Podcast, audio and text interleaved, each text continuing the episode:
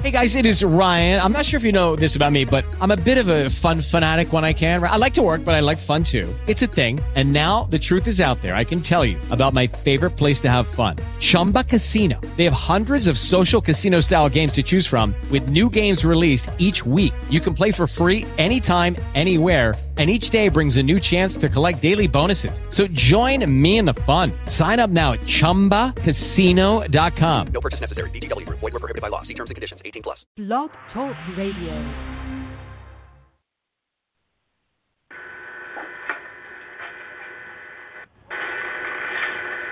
Son.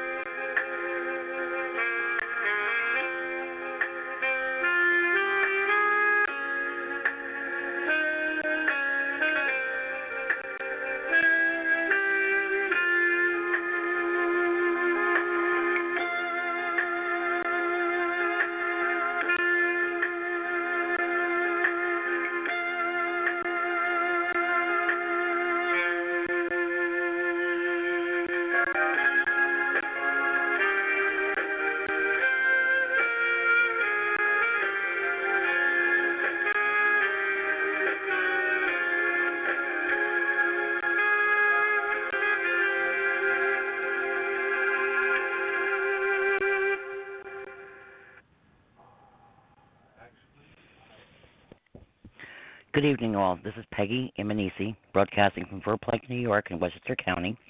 And tonight we're going to do a little bit different show. Um, I'm an advocate right now for my neighbors.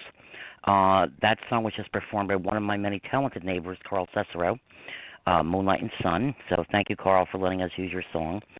I'm going to be bringing on people in the park uh, in Verplanck, where I live. We're down to, I think, 26 days before we have to supposedly by the town leave here. Um, I'm going to have some people come on and tell their sides of the story.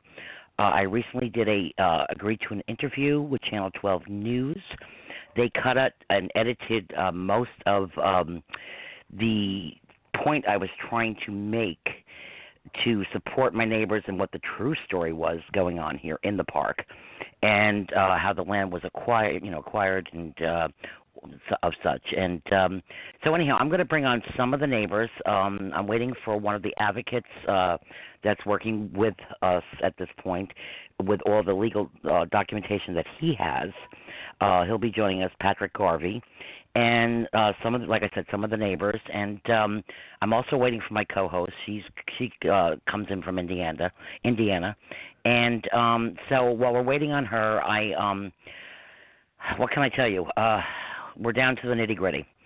Um, there was an agreement 10 years ago, uh, supposedly by one Jim Martin, who supposedly owned the land, but yet we've yet to see true legal documentation that he was the owner.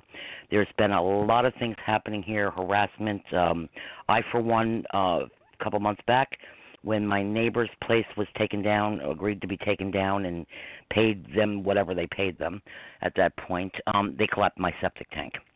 And uh, we called the town, and most of you know me, my 20,000 listeners here all over the world.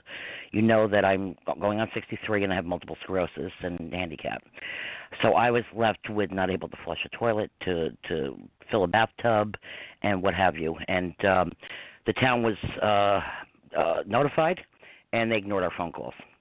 So I was just one of a few that they've done things to. I have a neighbor who uh, hired this advocate, uh, Patrick Garvey, who will be on shortly, and uh, because he had just winterized his unit next door to me on the other side, uh, and he is a uh, has a construction company and was bringing his unit up to his other property to rent out after putting thousands upon thousands of dollars in renovations, and um, they came out of the blue and just knocked his place down and said they had a key. And he has documentation and voicemails from people here that there was no key. They so that was basically breaking and entering. So that's a civil suit that's been filed. And um I had another neighbor who passed in April after we were also victims of Hurricane Sandy. He also had cancer and uh on dialysis and while at dialysis they came in and knocked his house down and from what I understand, uh laughed about it and he came home to find his belongings gone, his house knocked down, with over forty thousand dollars of medication gone. Once this um, interview, when I interview people tonight, I'm submitting everything not to our local channel, but to ABC, CBS, NBC, Fox News, and Channel 11. And I'm sure somebody would like to pick up on this story. So I am going to bring on one of my neighbors until our advocate comes on. Uh, he'll be here within 10 minutes. I don't know where my co-host is, so we're going to start without her. Um, you don't have to say your last name, but um, this is one of my neighbors, Wayne. I'm going to let him tell his side of the story. Hold on. Hi, Wayne. How are you? Good. How you doing? Good, good. Don't be nervous. Good, good. It's like I tell everybody Yeah. we're sitting in our underwear. Okay, yeah, we're that's, good. We're, That's it. I'm ready. I'm ready. I got. Okay, I got. Wayne, I got. tell- I got. qu- I got quite a few questions I want to ask. Okay, go ahead. Go ahead. All right. I know back in talking to the people who lived in this trailer park back in 1995, the Mhm. town took uh, Pat Lorelli with the help of Jim Martin to get this man off the property in 1995. Now his Mhm. son just left here within probably a month, month and a half in bad health. It was Right. founded down. It was founded down to records, unfounded. Mhm. Now, another thing I'm looking at is the Blakely family. okay. I got a very good well, friend let's of tell, mine. well, first of all, what, what, wait, let's backtrack. Uh, let's tell uh, people Jim Martin was a supposed owner who passed, and we had 10 years, according to the supposed contracts, till, uh, Yes. till July 6th, uh, 2016, from his death date. And now, after going on the air the other day, there's the signs, harassing signs up, saying you're all going to be evicted July 1st. Uh, the contract, supposed, says July 6th. And now Pugli, well, I'm not going to say the names. The town supervisor comes on uh, TV the day I'm on, unaware that she was going to be on too, because I was going to tell our side of the story, so it was totally bogus. And comes on and says July 10th. She can't even get her her numbers straight. She can't even get her dates straight. So go ahead, Wayne. I just, as an interview, I have to intercept and let the, the listeners know what's going on and who Jim Martin is and who who whoever is. So go ahead, go ahead, Wayne. The the con- the contract was for us to be here when she come up and she said that she was going to honor Jim Jim Martin's wishes, let Mhm. the people stay here for the ten years, and not Right. bother us. Well, when Right. Hurricane Sandy hit, this place was chaotic. Mhm. The whole eastern seaboard was getting wiped off the map. Right. What did it, what does the town do here for us? They're down here the next day, evicting everybody out of the trailer park. Exactly. Exactly. Exactly. And right. I myself now, live in the front. I was in a Yes. hotel. I want to tell the listeners for six months. Wayne will testify for six months Yes. while repairing my place, and um, I my house filled with three feet of water. I lost all my belongings. So this was serious stuff here. Not just in Long Island and in, in, in um, whatever they call it, Sandy, whatever they um, I forget what they call it, Breezy Point. It affected us right here. We're within what? How many feet, Wayne, of the river? And the Yes. surge came up and boom, like a nightmare. And but I have to want to state one fact, and we're going to get to that. And you know about this. We never lost power, but we're We going to get to nothing. that subject. No, we never lost anything. Well, I lost everything I owned. Some of us did, but what I'm saying, we didn't lose power. But we're going to get to that subject next. So go ahead, Wayne. Sorry. Yes. So, what? I mean, the town brought the dumpsters in. That that's all they Mhm. did. We did Right. all the bull work in here. No, no help from nobody or nothing like that. We didn't ask for the help. It would have been nice if they did help, but you know that's just the way Mhm. they want. They want us out of here badly. hmm That was her Mhm. chance to get us out. Yep. And I, do, I do believe there's not a contract because I've been talking to the Blakely family all the way back to the oldest one, and he's and he told me the same thing. There was never. So let them know who the Blakeleys are. They're they're a longtime Verplanck family that owned this property. They owned us from what, since dating back to 1912.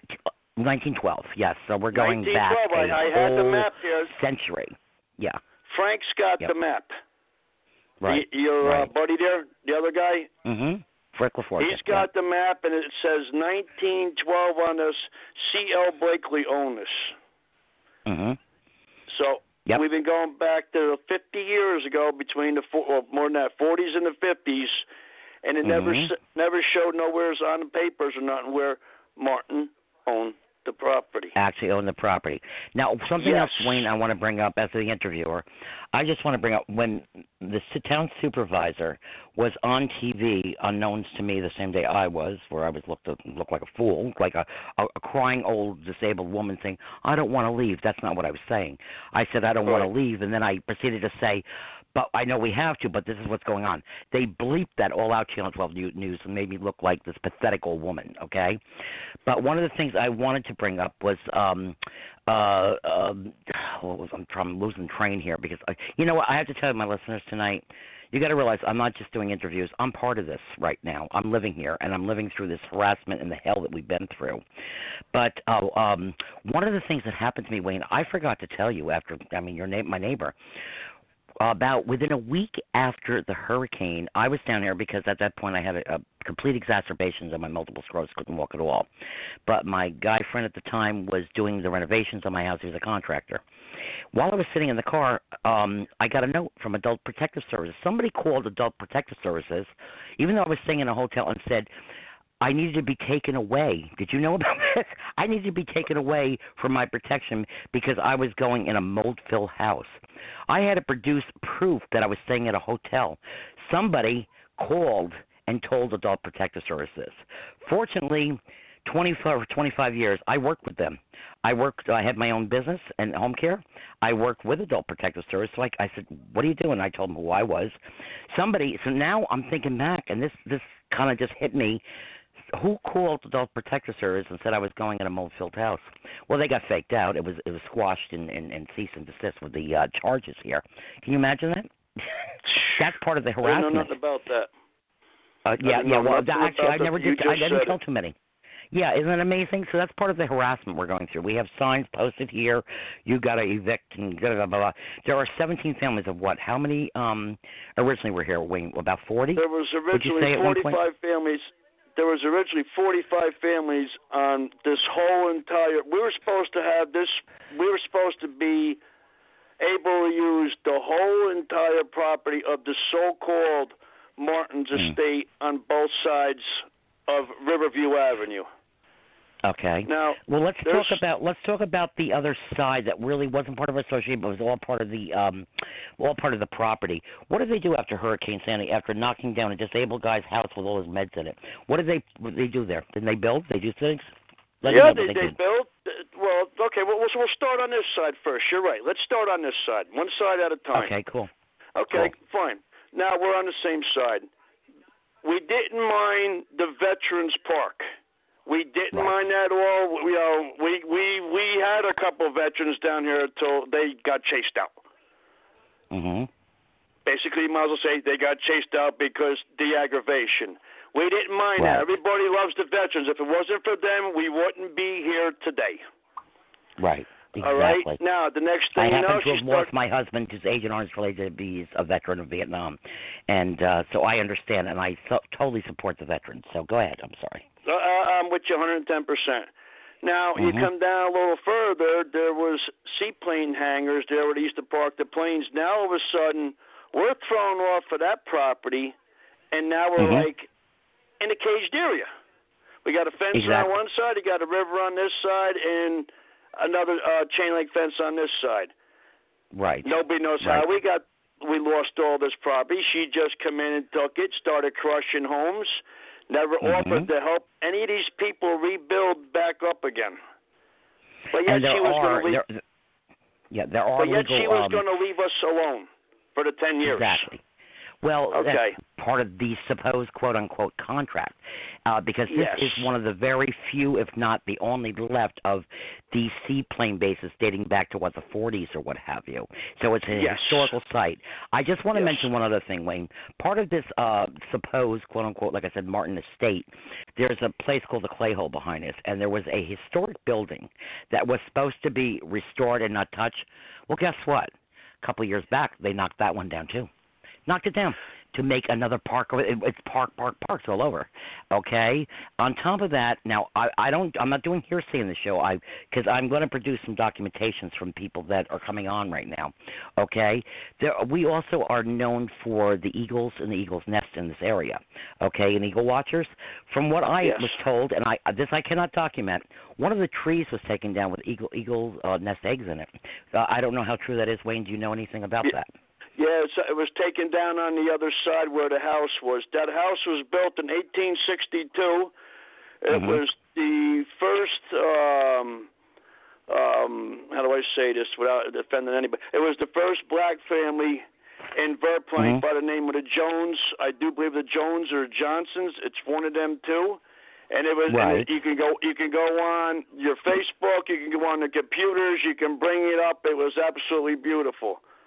Now, Mhm. she wasn't Mhm. supposed to touch on this property for 10 years.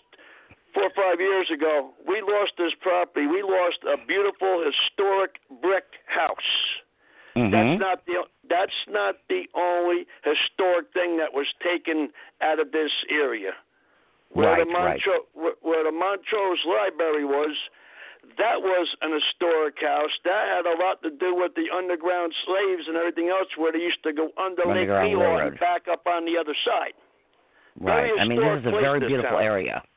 I think the bottom line is because we're sitting, we call it the billion dollar dollar view here, where we live on the Hudson River, and Right. you know, people that have money and that can have condos and stuff are are I guess better than us. Um, oh, one more point I want to bring up, uh, Wayne, and I'm going to bring on the advocate because he's got some concrete proof.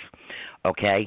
Um, Right. One of the things I wanted to bring up was, um, uh, oh gosh, I'm losing train of thought. There's so much to, to like to talk about here. Take is time, that we got um, time.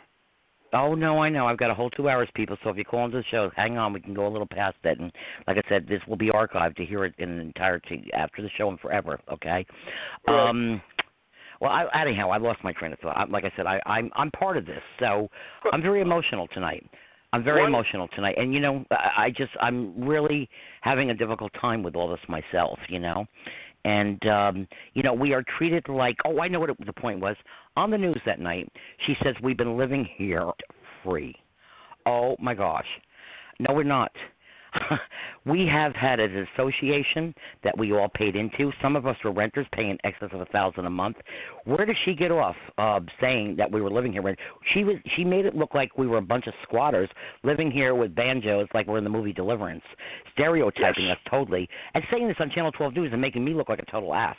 Okay, so, you know this poor woman. Oh, I don't want to leave. Well, why don't you finish the rest of it, Channel 12 News? You know, Right. uh, what was really being said. No, they just it was, there was all for about uh, the town at that point. So I'm very upset about this. Um, things that have been done to me personally, and uh, a lot of unscrupulous stuff going on, and and the fact that it's making us look like some kind of trailer park quote trash, as they call it. You know. Yes. So um, this has got to end. This has got to end. We have to know who the real owners are. I, I'm I, Wayne. I'm gonna um I'm gonna leave you No, on the air with us. Uh, One quick Okay. second because I got to go no, no, go ahead. Now, before before this contract, which he gave us this so-called phony contract, it looked like some kid Right. drew the map on the back, and it wasn't even nobody from the town who drew it. Exactly. She said that she was going to leave this property alone and leave us alone for ten years. right. She broke an agreement contract which shouldn't neglect everything or squash everything because she tore that house down. Yeah, it was So she broke she broke her own contract. Nobody else but Mhm. her.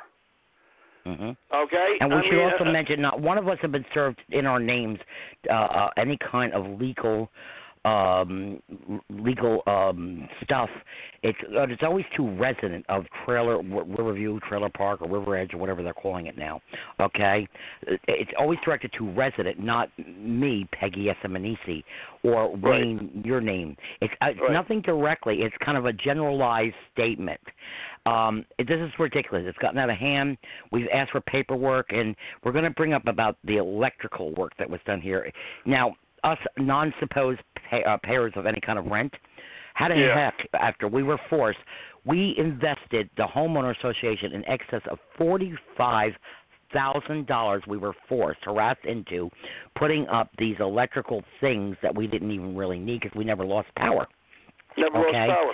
now, yes, and I was just informed recently by someone that they on the blueprints of what she wants to build here and if I recall the contract, there was supposed to be just a park, no buildings here, no other buildings after we go. Okay? But I was informed on the blueprints that all this electrical work that was done is all lined up on their blueprint for whatever they're doing. So us non-payers that invested forty-five thousand plus individual in excess of hundreds of dollars on top of it, probably close to sixty, seventy thousand total. Okay, um, Right. We invested in money into the future. What she's her plans are for the uh, park. That there's Right. something wrong there. There's something Wait. very wrong. Wayne, if you want to go chill, because I'm going to have to do the same thing in a minute, and I'll, I'll right. go to a commercial break. But I'm going to bring Patrick on for a minute, let him have some say, put him on hold for a minute, play a little music, and I just want to say too, um, two of the people that uh, I'm dedicating the show to tonight is uh, Lucho LaForgia, who passed in April. He worked with the town years ago and was a teacher. He actually was one of my 12th grade teachers. He just passed, and he was the guy whose unit got knocked down while he was on dialysis. Came home to no building, no meds, no nothing. Uh, and also Ron, I don't know if you're you know Ron Bassett. I just got Ron word Bassett, tonight. yep. Ron is Ron is at the end um, within the next few hours or a couple days. Oh, jeez. Uh, I I heard from his daughter. So we and Ron was with the Crest, the group that he took over Johnny Maestro, Sixteen Candles. He's been on my show before. You know his music. Um, So we had some very talented people living here, including Carl, who I just played his song. So it's not like we're a bunch of, like I said, banjo players down here, like in Deliverance. So well, how they portray us to be. We are retired village workers. I'm a retired nurse with my own business. Uh, they, they they treat us like we're all wel- welfare recipients down there. Wayne, you were you were a union worker yourself, am I right? Yep. So know, we've done and disabled now because of uh, injuries. But the thing is, we've all were hardworking people, not what they're portraying us to be. So, but anyhow, She's just if you want, she's trying to cover her own butt. That's all. yep, yep. Well, Wayne, you, why don't you right. go do your bathroom? I'll call you back I'm in a couple minutes. on. Well, you don't All have to call me back. You can leave the phone open if you want, and I'll just I'll put you on on mute, and I'm going to bring Patrick on, who's who's been an advocate here, okay, Well- for uh, one of the guys whose units got knocked down. If you want to call back right. in, fine. All right. Okay, thanks, Wayne. Thank yep, you. Anytime. Bye. Okay. Good evening, Patrick. How are you? Good. How are you, Peggy? Oh, I'm okay. Okay. I just uh, there's so much to cover. I I don't know what happened to my co-host. She comes in from Indiana, uh, but she's not on at the moment. She she was going to tell you firsthand and the listeners what personally I've been going through with the stress the past year, uh, looking for places and getting knocked down and not being able to get them and living in this this hell on earth limbo. Um, Patrick, uh, would you tell my listeners, uh, uh, it's a worldwide show, who you are and how you came about to know about the park and what's going on? Well, my name is Patrick Garvey, and I have a friend of mine who actually was a property owner at uh, River Edge uh, Mobile Home Park in Verplanck. And uh, he approached me with this dilemma that uh, is really way out of control. And I didn't realize the depth of it until uh, you know I looked at his situation a little closely, and Mhm. uh, come to find out that uh, you know the the town, in a draconian style fashion, uh, just uh, you know, despite making several offers to buy his home, uh, you know, he had other plans for his home and uh, to move the home to his uh, six acre property in Pleasant Valley, New York. And Right, to, to right. Set it up, to set it up, and uh, basically have a long term tenant to help uh, supplement the payments on the mortgage of his primary residence. And, Right, right. Uh, so the town basically uh, destroyed that that uh, that plan and his dream to have that, and Mhm. uh, that's what kind of got my attention as to uh, you know I inquired further about the details of how that all unfolded, and Right. uh, then uh, the, the owners uh, provided me with some paperwork, and uh, after reviewing that paperwork, prompted me to look even further, and Right. which I then discovered some. Uh, some uh, practices that the town is engaged in uh, unlawfully and in Mhm. violation of uh, Mr. Uh, of the owner's property's civil rights, and that's what Okay. got my attention. And then I, Okay. I'm sure I remember uh, I came down there to the park and I met with you and several of the other people there, and Mhm. uh, learned of uh, similar occurrences. And Mhm. uh, I decided to start doing some significant research on this at the request of the owners. Right. Come to find out that uh, there is a deed from uh, Mr. Martin to the town of uh, Cortlandt, and Right. uh, in that deed. And where did you find this, please? Tell the listeners where you found it, please. I'm sorry. Where did you find the the actual deed? Uh, I actually went to the Westchester County uh, records. Courthouse. Okay. Uh, yeah, yeah, in White Okay. Plains, and I Okay. uh, did, did a search, and uh, and I come to find that there was a life a life estate uh, and a deed. Mhm.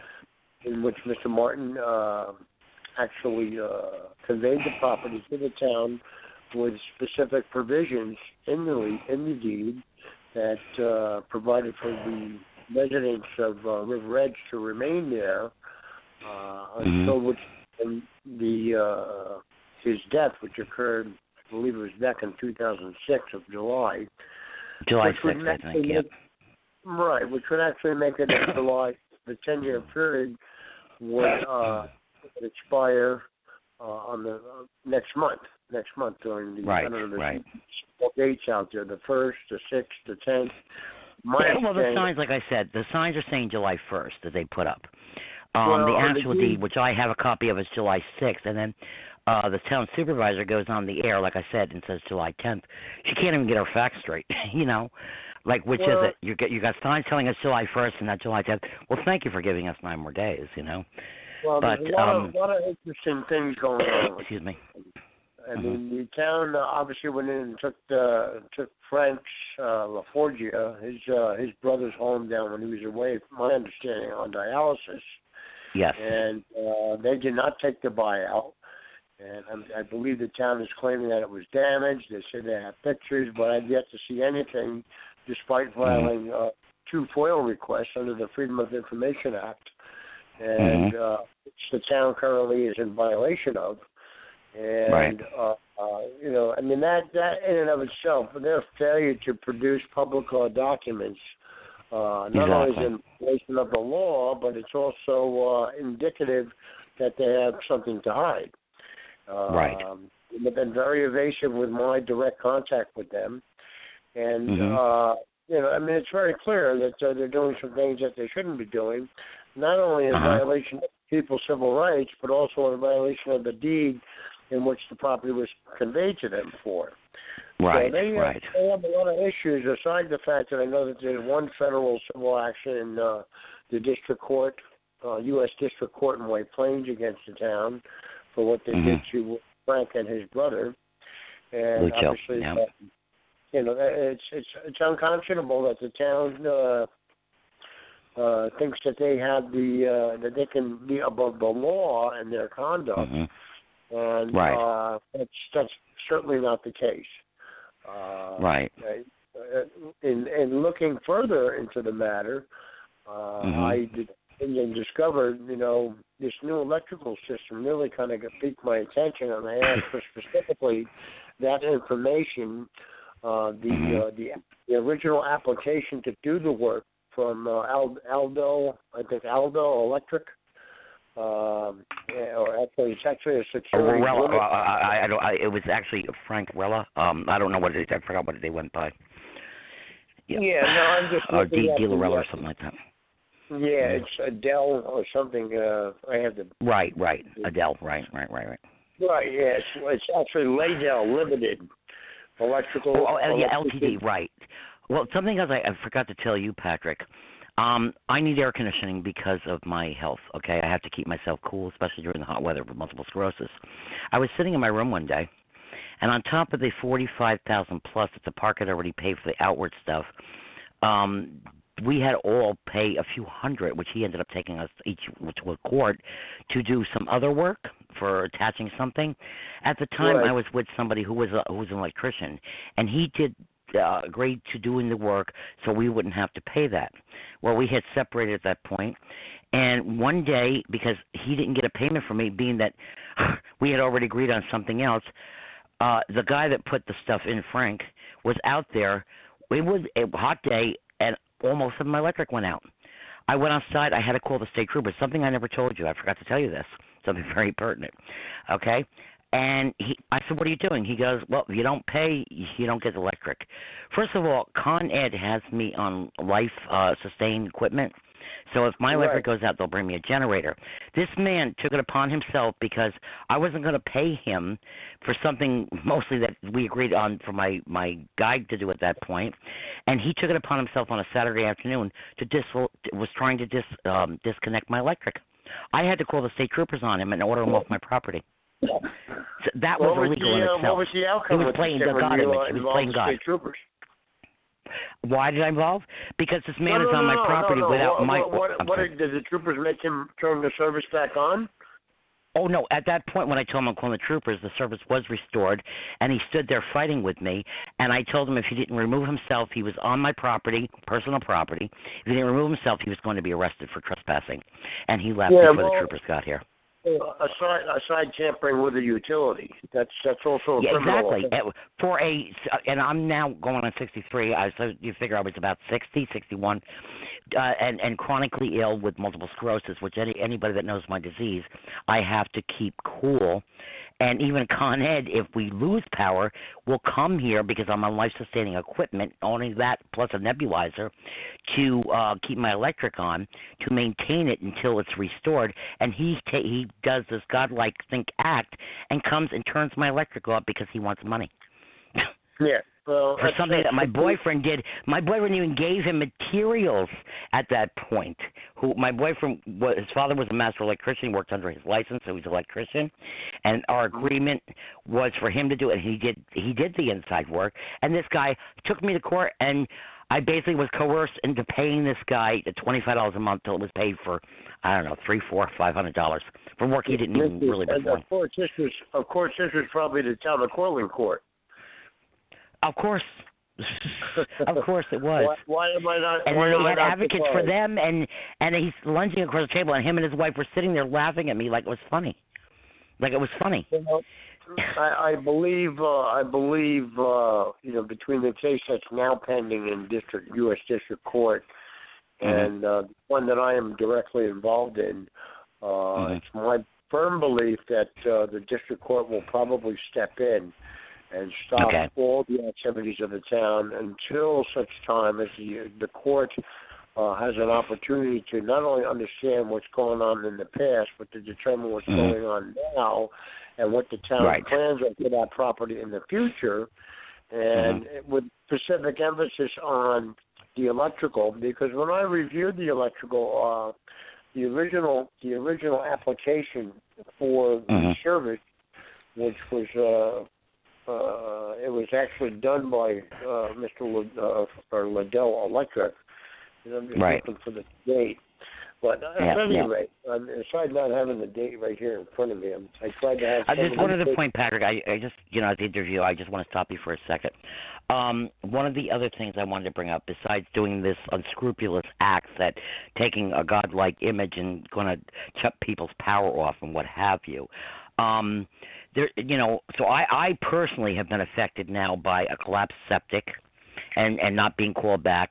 I've been personally uh, had my electric shut off by someone who shouldn't have shut it and had to call the state troopers. And very recently, um, they had this housing guy dealing with us trying to relocate. And I happen, because I do have a pension, a New York State pension, fall in between the guidelines of uh, going into senior housing because I'm like a thousand a month over or what, or whatever it is, a year or something. And Right. a little bit about me. People from my show know I've I'm I've lost two children to cystic fibrosis and my husband to diabetes, Agent Orange related diabetes. Not to go on about myself and my husband and son within nine months, no life insurance. I'm paying off my ratio to debt stinks though I pay my bills. Uh, so I fall in, uh, in between the cracks here because though I have a decent pension, my ratio to debt and the bills that I'm left, I was in, left eighty thousand dollar in debt because of the VA was supposed to settle up with me because my husband was proved to have died of Agent Orange related diabetes. They have not, which was my backup for the move. So I'm like everybody else stuck in the middle. So let me get back to this housing guy. He calls me and says to me, he asks me what's the salary, and I'm going to help you. I'm going to help you. I'm going to help you. Well, uh, I've lost a couple other places previously due to the fact when I found them, he says to me, you know what? You got enough coming in, ratio to debt or not, let your bills go and pay for your security. That's the kind of help that they're giving me. And then the other day after my interview, I'm not going to go into the whole detail. I was approached by somebody here and said that the town wanted to talk to me. But then I told the person that I, I'm possibly in contract with something right now to get a place elsewhere. Next thing, the town calls me on Monday, and I have uh, on my voicemail saying they would like to help me with some moving expenses in less than thousand dollars. really? All of a sudden, you want to help me again?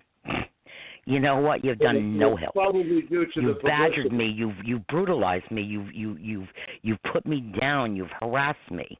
So she comes on tv like oh well we're willing to help. Really? What you bought some people out for three thousand dollars out of their home? That's helping? That's not even that's two months security around here. And and then what do they do from there? People that don't have a pension that are hardworking every day that can't afford to live in the area they grew up anymore these are some of the problems and the issues Well, I- it's my true belief that uh, you know, number one, because there there hasn't been any legal proceedings whatsoever. From my Uh-huh. my understanding, as I understand it so far, nobody's been served with papers. Uh, there's no Right. eviction process. So I mean, the town can't simply come in there like uh, you know. Uh, you know the Romans did back in the day, you know, Right, just uh, right. force everybody out. They have to go through the legal process just like everybody else does Mhm. and they they would have to serve notice uh, of an eviction order. First, it, it would initially start with a 30-day notice to remove themselves from the property. Mhm. After which, Mhm. uh, failing, you know, the, the mobile home residents failing to do so, then they would be served a notice to appear uh, in an eviction proceeding before a court. And Right. most likely that would probably likely be in the same town of Cortlandt court because Right. the town probably has pull and uh, obviously has pull in the court. And Right. uh, my recommendation to anybody that is served with papers is to certainly appear in court and Mhm. uh, ask you know the the judge that uh, or file a motion in the court to remove the proceeding to federal district court uh, as there are matters already pertain matters already ongoing pertaining to that specific property and the damages and the forced eviction, which is against uh, Mhm. the law uh, Right. by any landlord, whether it's a landowner or or a building owner. It's still forced eviction under the Real Property Actions and Proceedings Law, which is a And they have to also realize that these buildings are owned. I mean, like mine, I have a beautiful kitchen, whatever. The, the amount of money it would cost to move any of our buildings, we just can't afford it. Even if it was to other property. I think the bottom line is they don't want trailer parks in Westchester County, New York, because we're like you know, thirty miles north of New York City, and they want their your their your their, your multi-million dollar homes. They they don't want elements like us, how they're portraying us. You know what I'm No, saying? It's it's it's uh, it's a kind of a situation where you know, I mean, first of all, they they they uh, violated the provisions of the uh, life estate and the deed. Right. Okay. Right. Those those provisions were express, and Right. uh, so they're going to have to uh, they're going to have to deal with that initially. Mhm. Okay. Secondly, uh, because they're changing the use of the land itself. Uh, Under Mhm. the real property law, they will have to provide a six-month stay to all the Mhm. residents, as it is to my as it is to my understanding, uh, in Mhm. which to relocate and or cut a deal. But eventually, uh, you know, the town will probably end up owning the property because the deed, you know, the deed appears to be legal, from what I Mhm. see. But at the same token, they've uh, they've There's some a questions still about that too. There's questions about there, that there, there are some questions about it, but you know the documentation that I have in my possession appears to be legitimate. I just have title companies that have done the research uh, on Right. the title chain, and the only real way to find out uh, who uh, if, if the exchanges of the property are actually you know proper and legal is to have another Mhm. title search done by an independent Mm-hmm. title company in which to determine the the uh, the chain of title. That's the way to determine. Well, let's talk about some of your your your and like I said, that still isn't.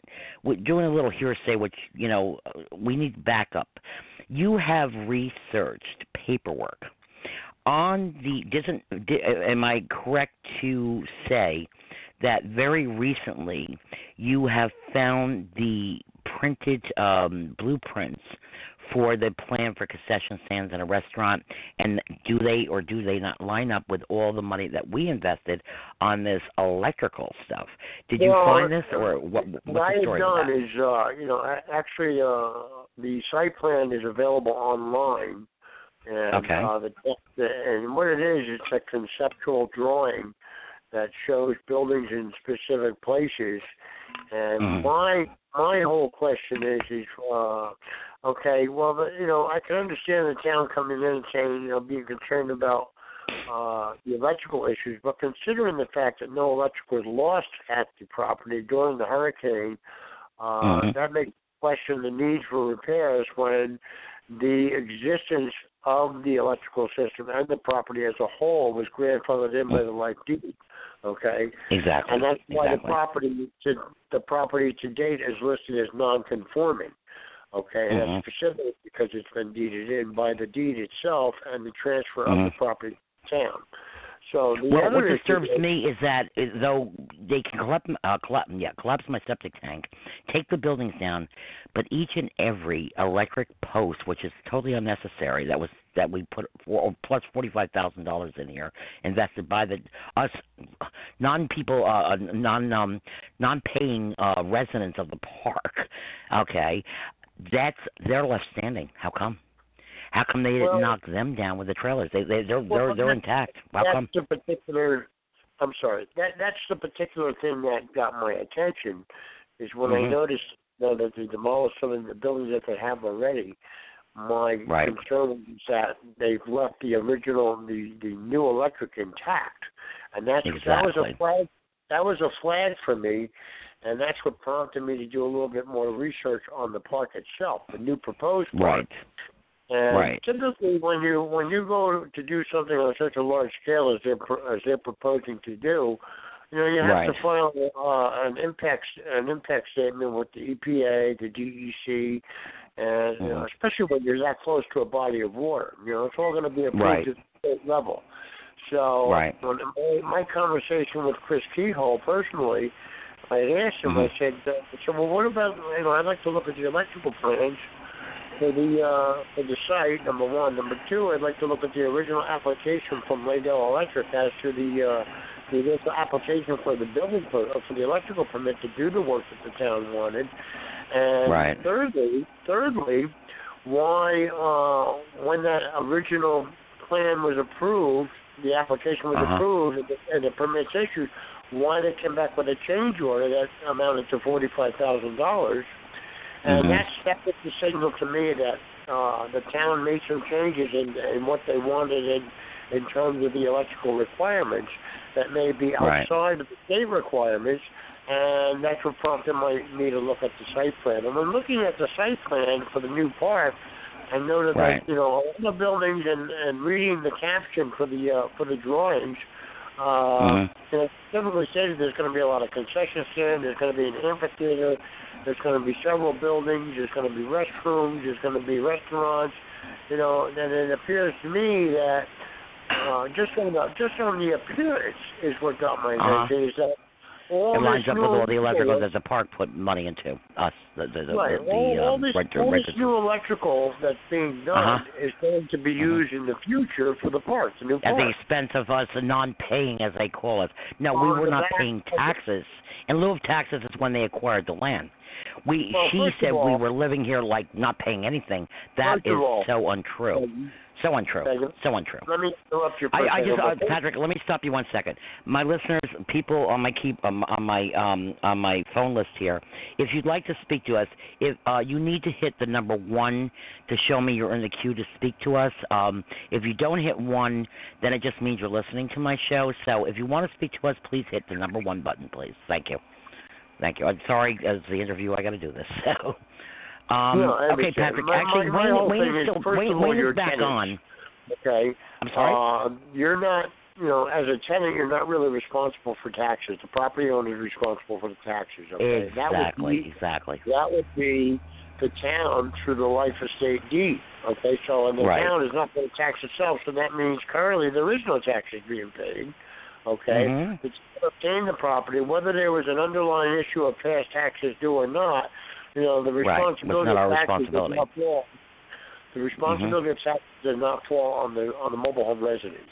Okay, the Exactly. Well, like I said, they portrayed us as not paying anything when I, for um, from 2008 until 2000, almost 13, my and I owned a home in Croton on Hudson, which is a very high up community. My mortgage with my uh, uh, escrow was 1430. Up until 2012, I was paying 1410 here. That's not paying anything because I was renting. Okay. Uh, things changed around after Hurricane Sandy. I made a deal with the, the owner of the place, and I was still paying uh, her nine hundred a month. Okay, that's not paying anybody. There's other renters here paying in excess of a thousand dollars a month. She made it sound like we were sitting here like squatters, not paying paying anything. No, That's I, what I, killed me. I, uh, I understand the tone of uh, of the super, town supervisor's. Uh, you know, the way she came across was actually kind of belittling, and Right. uh, where- you know, whereas in fact, uh, you know, the town is not even acknowledging some of the things that they're doing, and which Mhm. forced me to revisit uh, the owner of the trailer, the uh, Kathleen Herman and Jeff Diaz's home. That Mhm. uh, she, when he went to the troopers, the troopers said, "Well, it's a civil matter," and I said, "You know, Mhm. that doesn't, that's not right."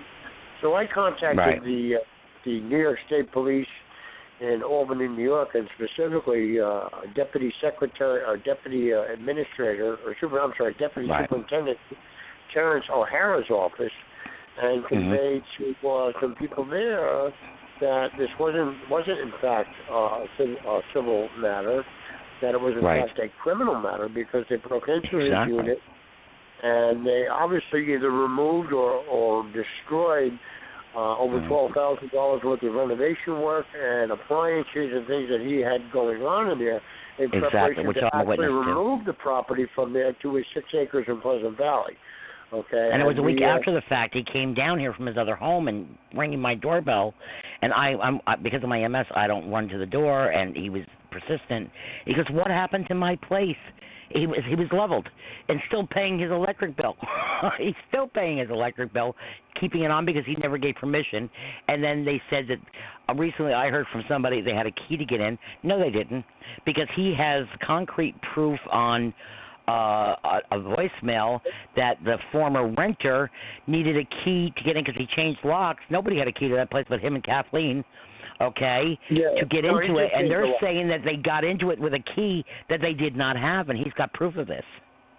Yeah, no, and I and I know that, and I've I've uh, reviewed that with him. Um, Uh-huh. I mean, I don't want to I don't want to go into too many details of something that's pending litigation, but uh, Exactly, I Mhm. understand. Yeah. Well, from my understanding, I mean, what I can say that I've been told already from, from uh, directly from the source is uh, the Mhm. state police did approach the town after I pushed uh, in Albany to uh, to investigate it as a criminal matter. And Mm-hmm. in fact, uh, the state police actually visited the town of Cortlandt, uh, their offices on Healy Road, and Right. uh, it's my understanding directly from the state trooper involved that uh, the town attorney uh, Thomas Woods made an admission to the state trooper that uh, yeah that well they uh, they they made a mistake. The town you know the town attorney admitted It was to it was supposed quote unquote clerical error, right? All of a sudden his his unit got taken down as a clerical error. Actually, they said it was a clerical error. But my my question to that is, according to the lease agreement that I'm looking at here right in front of me, uh, you know, it's a provision in the lease with River Edge that River Edge provide the town with the names and addresses of all the occupants of the mobile home park. Okay, Mhm. and uh, was signed, I think, back in '95 or something. Uh, let me just take a quick look. Yeah, it was signed on uh, the March 2nd of 1995 when and it's Mm-hmm. Right. got Linda Puglisi signature on it. So the town is fully aware as to who, who owns what property, and uh, you know by that by their conduct, they're clearly negligent and just Jeff's case. It was in fact a clerical error, but in fact there's three or four other units that they took down without permission as well. That is that all clerical errors? Somebody is very Yeah, right. this, uh, or they're trying to cover up their tracks after them. So, Okay, I mean, uh, tell me if I'm wrong. I'm sorry. Tell me if I'm wrong, but prior to uh, this week, after doing uh, TV news and what have you, and all of a sudden it's a clerical error, am I right or wrong that Jeff himself was told prior to it being a clerical error that somebody signed uh, signed the house off?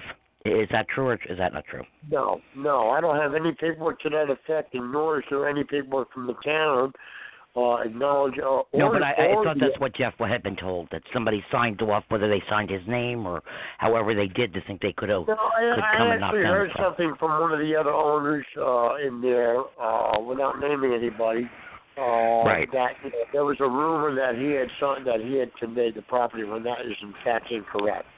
Uh, there's no documentation. The town cannot produce any documentation to that effect. hmm And Right. certainly, uh, Mr. Giazza uh, has not uh, conveyed the property. And you know, when in fact there's several notices from the town making Uh-huh. multiple different offers to purchase the property, and you simply, uh, you know, didn't want to do that because he had plans for the property. First of all, second of all, Exactly. He was able because of his business to to remove it. Right, after right. the prop- after the town took the property down, they approached uh, the owners with uh, uh, an offer to to uh, as a mitig- as mitigating uh, to their to their conduct uh, a payment of three thousand Right. dollars, which was just you know completely ignored. And he invested Uh, like twelve thousand into it because I watched him work over there with his workers, plus put all new appliances into the unit, so he could take it. He's one of the very few that could have the equipment to remove this I property have and bring it up to its. so I'm, I'm aware of what the property looks at looks like. So and I know the right. town is aware of it as well, and I know the market value of the property, and also being a contractor for 37 years, I know the Right. mark, the equity value of the work that he put into it. So I Right. mean, if you you know if you tally everything up, it's uh, you know you're talking six figures uh, between the loss Mhm. of rent, the loss in value of the trailer, the loss in the the loss of the remodeling and the work that he was doing to prepare to move it. Uh, You Mhm. know, I mean, it's a considerable loss, and uh, for the town to say that was clerical, when in fact, you know, just because of the dollar amounts involved, is a Class C felony because it was done with intent, it was done in secret, and it was done at a moment's notice where nobody could, you know, once they started the demolition, what are you going to do? You know, I mean, it's Exactly. already the damage is already done, and that's Right. why uh, so they they're going to proceed in federal court against the town for uh, Right, for, right. They, they Patrick, I'm, I'm going to bring um, Wayne, Wayne's back. I'm going to bring him back on. I think he may have some questions for you or input. Can you hold on for a little bit so we can bring him back on? Okay. Absolutely. Okay, thank you. Hi, Wayne. You're You're still there, right? Yep, still here. Uh, okay. Do you have any questions for Patrick or anything to add to this? Yes, I do. I want to ask him a question. Sure. Go ahead. Patrick, back in 1990, back in 1995, when Martin and all them guys went down to the town records, and it was unfounded information that Martin owned the property at the time. Now, I talked to one of the Blakely families, you know, which was next generation down, a couple of years. Original owners And of I talked to him because he used to, he used to hang out over on this property all the time because it was all a family type thing over here. And I asked him, I said, "Be honest with me. Did your uncle ever sell this property to the town of Cortlandt?" He says, "No." He said to Martin, "You know, the prop, you know, he didn't sell the property to him, but he said he could use the property." I don't know how that what that means or anything like that, but In other words, Martin didn't really own it. yeah, so now all of a sudden, for these people to come up with all the lies and everything else they're being caught in, I guarantee you they're going to get caught down here doing something. Chris Kehoe or Tom Woods, somebody's going to get caught with their hands in the kitty jar. Well, my, from what I'm looking at, I'm looking at right here a, a, a title search, a title change from uh, 1974. Uh, actually dated, uh, let's see, May 24th, 1974. The property was uh, conveyed to uh, Robert J. Warburg, Wa- Warburg, W-A-R-B-U-R-G. And Who's that? Well, this is directly from the county's records. I have, a, you know, I mean, I have it complete with uh, control numbers, liber, liber book, and page numbers. And uh, it was, I, I have a signed uh, uh, instrument from Dorothy M. Bleakley and uh, Clarice, uh, Claire, it looks like, or Clarice, it's kind of hard to read, Clarice J. Clarence uh, Blakely? Clarence Ble- Yeah. Bleakley, and the presence of Clarence Bleak, uh, Bleakley. So there's three parties uh, that are all named Bleakley on this document. And I mean, it's uh, Clarence, and uh, I mean, it's complete with title, you know, uh, intercounty title guarantee and mortgage company. I mean, I, I have all the documents here from the county, and uh, this is signed uh, and, and witness on uh, the 26th day of April in 1966. Okay, so these are So what, what does that exactly mean? What, um, what does that exactly mean?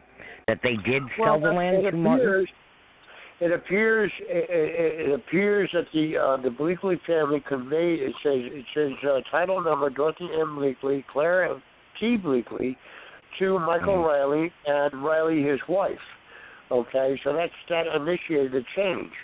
And I believe it's my understanding from what I have here that it was conveyed to Mr. Martin thereafter. Okay, and uh, but you know, apparently uh, I'm still trying to figure out where this guy Warburg comes into the mix. And this is why, you know, to eliminate all the ambiguity here, the simplest thing is uh, to spend uh, three, four hundred dollars and have a title company that's outside of Westchester Mhm. County, got the title search back to the 1917 map that uh, I believe uh, Wayne has, and I saw when I was on site there. Uh, Right. So he delineated the Bleakley estate uh, and go forward in the title search from there to show to see if in fact there's a break in the title chain. Because if there's a Mhm. break in the title chain, then there would be a question of who actually owns the property. But the simple So there's no is- true documentation that totally states in in writing in blood or whatever you want to call it, saying really who factually owns this property. It's it's it's county has such and such listed, but there's still a lot of controversy of true ownership of the land. well, I mean, it- it, did you find anything that states totally to the fact that Jim Martin, now deceased, owned this land really ever? yes, I believe and Jim had- Martin had- did own it. Okay. Well, Wayne, I- from what Wayne's gotten from the. Blakely family himself, is saying that he just basically um maintained it, was not owner, right, Wayne? Yeah, he he was an owner. He he he told Martin from the from the I mean the Blakely guy I've been talking to Al told me that he said to Martin that he can use the property for whatever he wanted to use it for. There was no money switching hands. This man will stick right up they'll tell you the same thing. There was no money switching hands. There was no nothing switching hands. Right. So I I mean, before I believe, before I believe the town of Cortlandt, as much as they have their hands in the kitty and everything, I think I'm going to go with a uh, a man who took you know, who knows his uncle. I mean, uh, I know every, every one of my uncles, every house they sold, I know who he sold it to just about. When, you, when you're Mhm. talking Well, five or it's simple- five or six like it's- streets in the family, you understand what I'm saying here? I, I understand. You know, I understand what you're saying, and I also understand the frustration. But the quick remedy to solve the ambiguity or the uh, the the vague, the parts that seem to be vague, would in fact be a title search to check Right. the chain of custody of title. That that puts it to Mhm. rest. You know, Right. and that would be the quick, the simplest way, which the court may uh, the court may order uh, because Mhm. there's a question of ownership to some degree. I mean, yeah, the paperwork appears to be proper, but at the same token, we need to, you know, we need to know that that there wasn't a break in, in the uh, the chain of title, because that that's Right. what, that's what really, you know, that'll either either solve the issue or show the issue. Okay. Right. Yeah, that's that's the quick remedy to that. Well, the, sure the, the other thing, the, the other the other thing I want to bring up is, uh, even if uh, Jim Martin did allot the land like they said to town of Cortlandt, what about the breach of contract? Because I remember seeing the original paperwork when I moved in here, saying they were not allowed to build. It was just to be a park. Was nothing stated about building restaurants with docks and docks and more docks and and and, and outdoor Well, theaters that was part of the contract, the original contract. There was not to be anything built here. Well, the, So that- the deed, that- the that deed, bothers you me know, somewhat. conveys it, the town uh, conveys the property to the town of fee simple, and uh, I mean, obviously, there's a provision for the mobile home park uh, to Mhm. remain, and uh, but I mean, once the town actually, if, if the town is in fact the owner or found to be the owner, and uh, obviously. Uh, you know, the town can pretty much do what they like to do with the property. In fact, I have not seen a copy of this contract that you're referring to, so I can't Mhm. really make a well, make an assessment without looking at a copy of the document. I mean, from the documents that I had, uh, once the Mhm. town takes possession of the property, you know, I, I believe from I did see some mention of it in the deed uh, that it be that it remain a park. And I, you know, I think the town Sugar Park without buildings. That- That's what I saw without anything built on it. And now they're they, Yeah. they they've got you saying you've seen blueprints for concession stands and outdoor theater, um, a restaurant with a uh, you know where boats would pull up to, and whatever else they're doing, you know, and Yeah, and plus on- they if you go since they the knocked the other side down, they built up. On the, you know, if you go on the of web, the of Cortlandt's website, they actually have Mhm. a link on there where you can look at this, and it's Right. pretty clear as to what they're doing. I mean, it's uh, it's actually called Verplanck Waterfront Master Plan, and Right, uh, no, I've seen that. Yes. yeah, and, and uh, it's done by you know, uh, you know, uh, let's see, it was prepared for by IQ Landscape Architects PC. Uh, and you know it's a corporate, it's a regular, you know, it's a corporate. Well, corporation. that that you know, like I said, I've seen that, but that's not what was in the contract that we received from Martin uh when we had to move in 10 years. Absolutely be no part of the part in the contract was no buildings being put up here period. Just an open Yeah. I, I haven't. I haven't seen that. I haven't seen that document. So I yeah, really well, I gotta find. Uh, let me dig and see if I can find that original paper. I think Yeah, I may have it somewhere. that and send me a copy, because is no building. That's that's where I have the problem, and and they've done before prior to the ten years of the um of of of not being a park anymore. They've already knocked these people's houses down while they're at dialysis and whatever, and within months, weeks, whatever, they have no problem with the Veterans Monument. I'm all for that. That's down at the lower end by Steamboat. They've built swing sets. They've they've done boat launches. None of that was supposed to be done according to that original paperwork that I've seen. This Well, is what I'm I saying. This is where I think somebody has to, to dig into that and see what's going Is on. the document is the document notarized? Uh, I'll have to go back The and look. It's something that I received when I first moved in here, so I'll yeah. I, well, I would certainly like to look at a copy of that because that would, you know, Mhm. obviously if it's a notarized document, then uh, right. it would have to, it would have some, uh, you know, it would, it would have an inference, you know.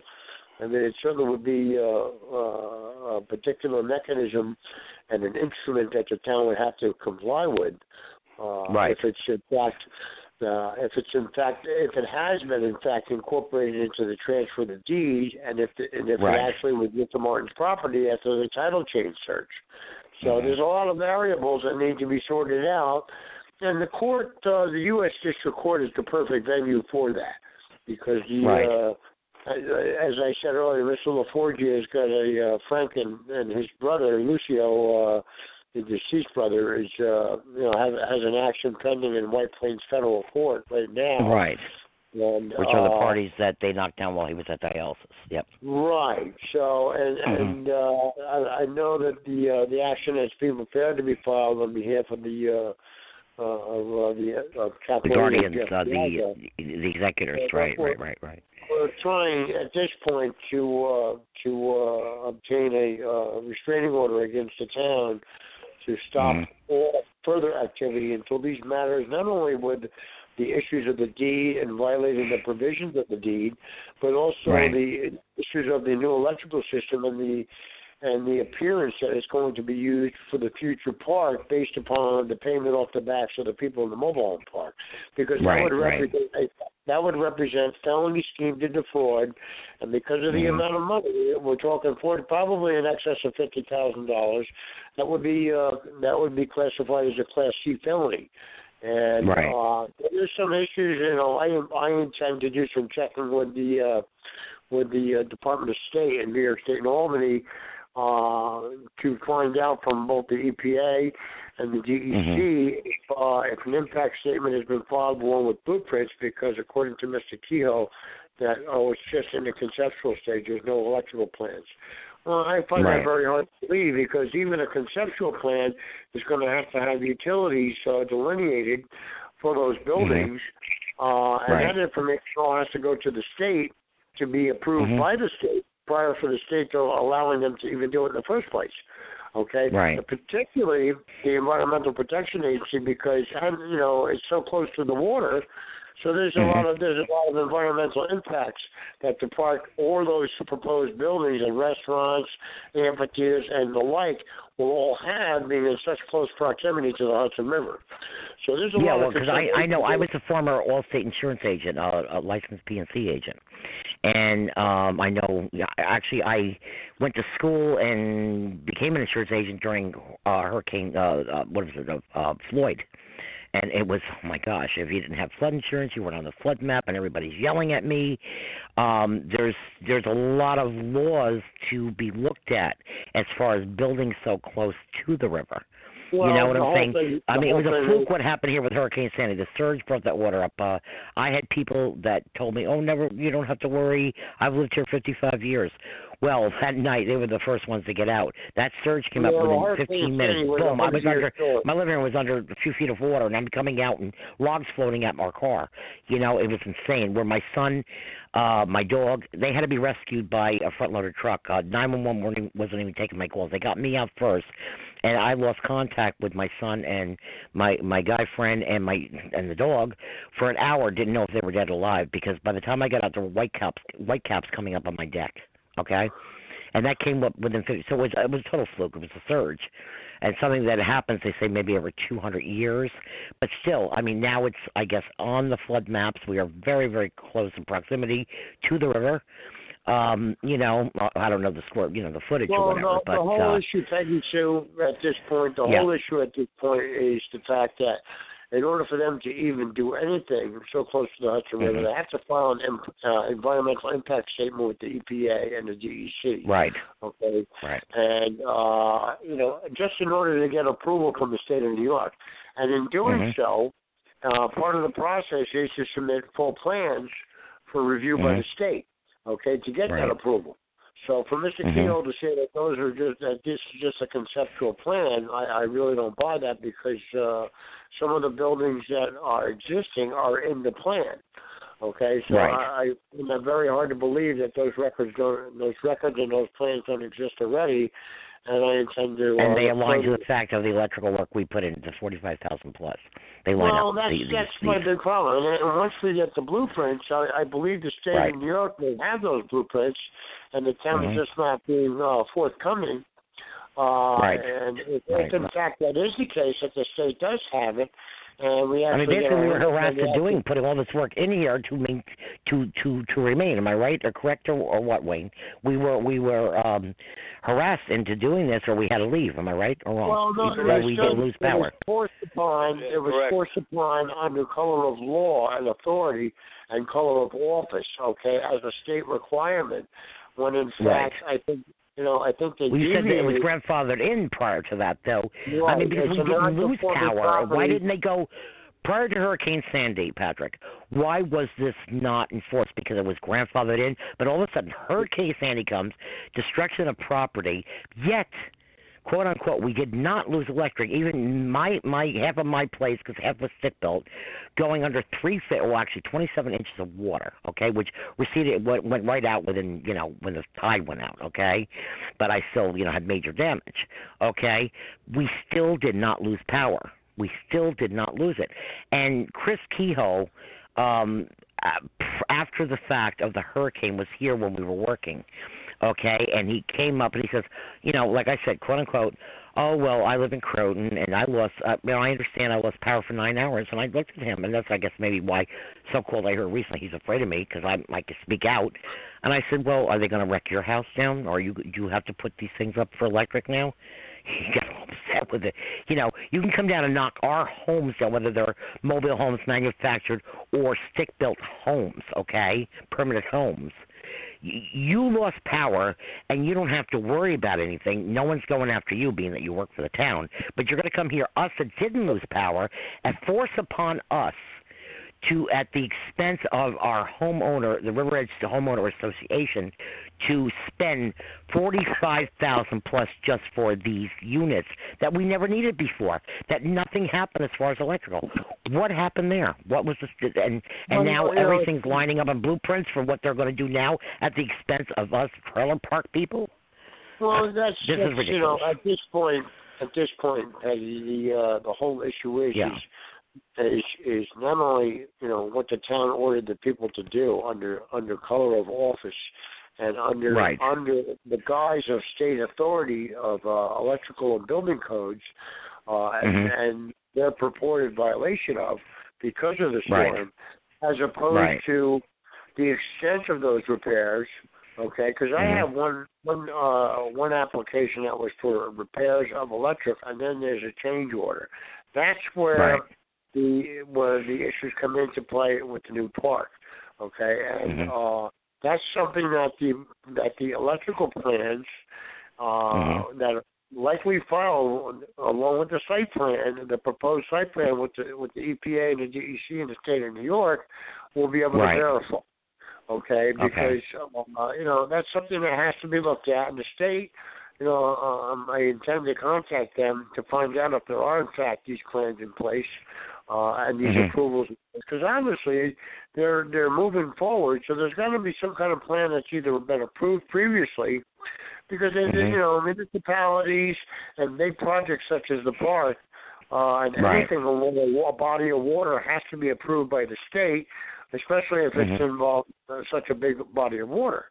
I mean, that's just. Well, I mean, you, this is where FEMA laws come in, right, or whatever, and and uh, uh, uh, um, um, you know uh, things of such. Um, you know, and, and like I said, because I was a former Allstate licensed agent, you know, you have the flood uh, maps and and and and different things. There, there's there's there's you have to align with the um, uh, the provisions of these other organizations like FEMA and what have you. Am I right or wrong? To be able to build anything now because of the prior issues with what happened during um, 2012 with Hurricane Sandy. Am I right well, or wrong state, with that? of New York, state of New York has jurisdiction, and uh, uh, specifically the DEC and the EPA, and Right. uh, you know they have to they have to approve. Those are the primary agencies that have to approve anything by a body of water. Okay, no Okay. matter what the development is, plans and impact statements and studies have to be presented to the state in order for them to approve and give the Mhm. go ahead to do the work. Right. Right. So the town has to submit all this to the state, and the state has to approve it for the town to even embark on the project.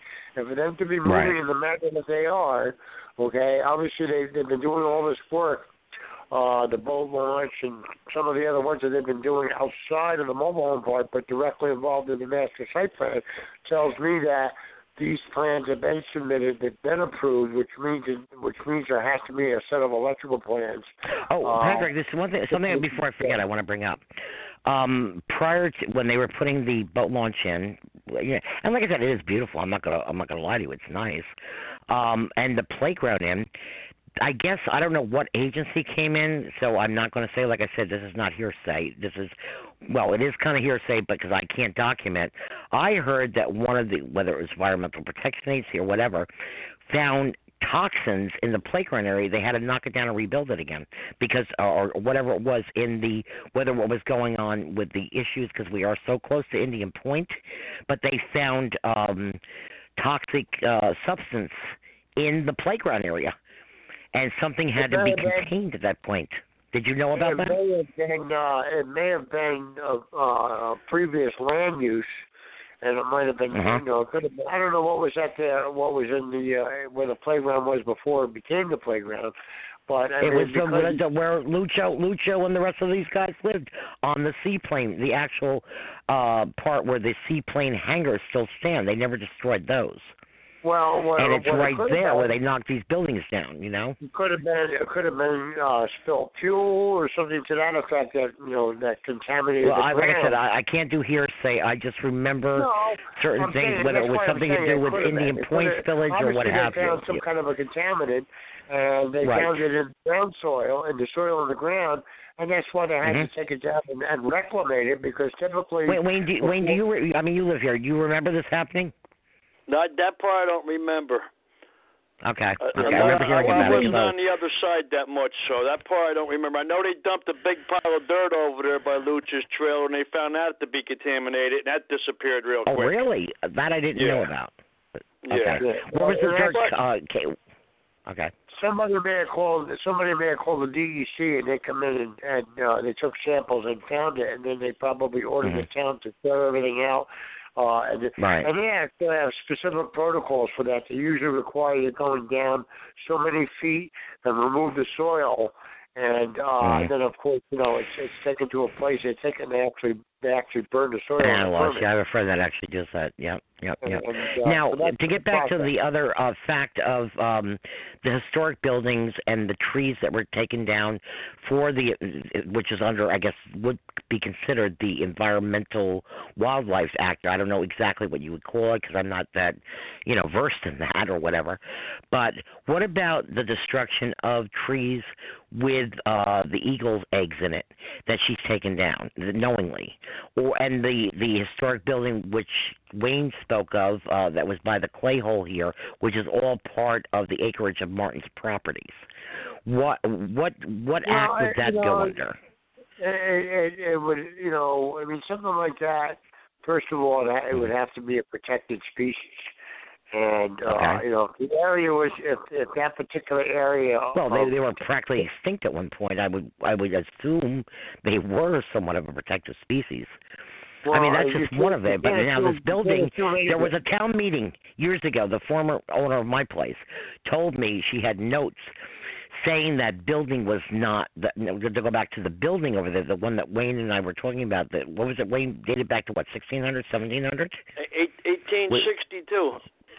Okay, okay. It had the so sign, had the that blue and yellow sign out in front right? that said it was a Well, it was supposed to be restored or nothing, and it was knocked down to add more to the park. This this walking path from Yonkers to God knows where along the Hudson Valley. You know, uh, because you can't really. We are one of the few, maybe if the only one of the towns in the um, direct area from Yonkers on up. There is no actual trains going through the properties in Verplanck, where every other town I grew up in Croton, which is four and a half miles from here, to Montrose, the trains go through, but the trains don't go along this line, and you can't really make a walking path, from what I understand, along this way. So you you had to reroute to go out through the clay hole, which is where that historical building stood at one point, and then reroute another way. You know what I'm saying? So Well, I it sounds. I, well, I I don't know what the deal is with that. any any building that you know the building would have to be on the historic landmark register in order for it to be a protected It building. was.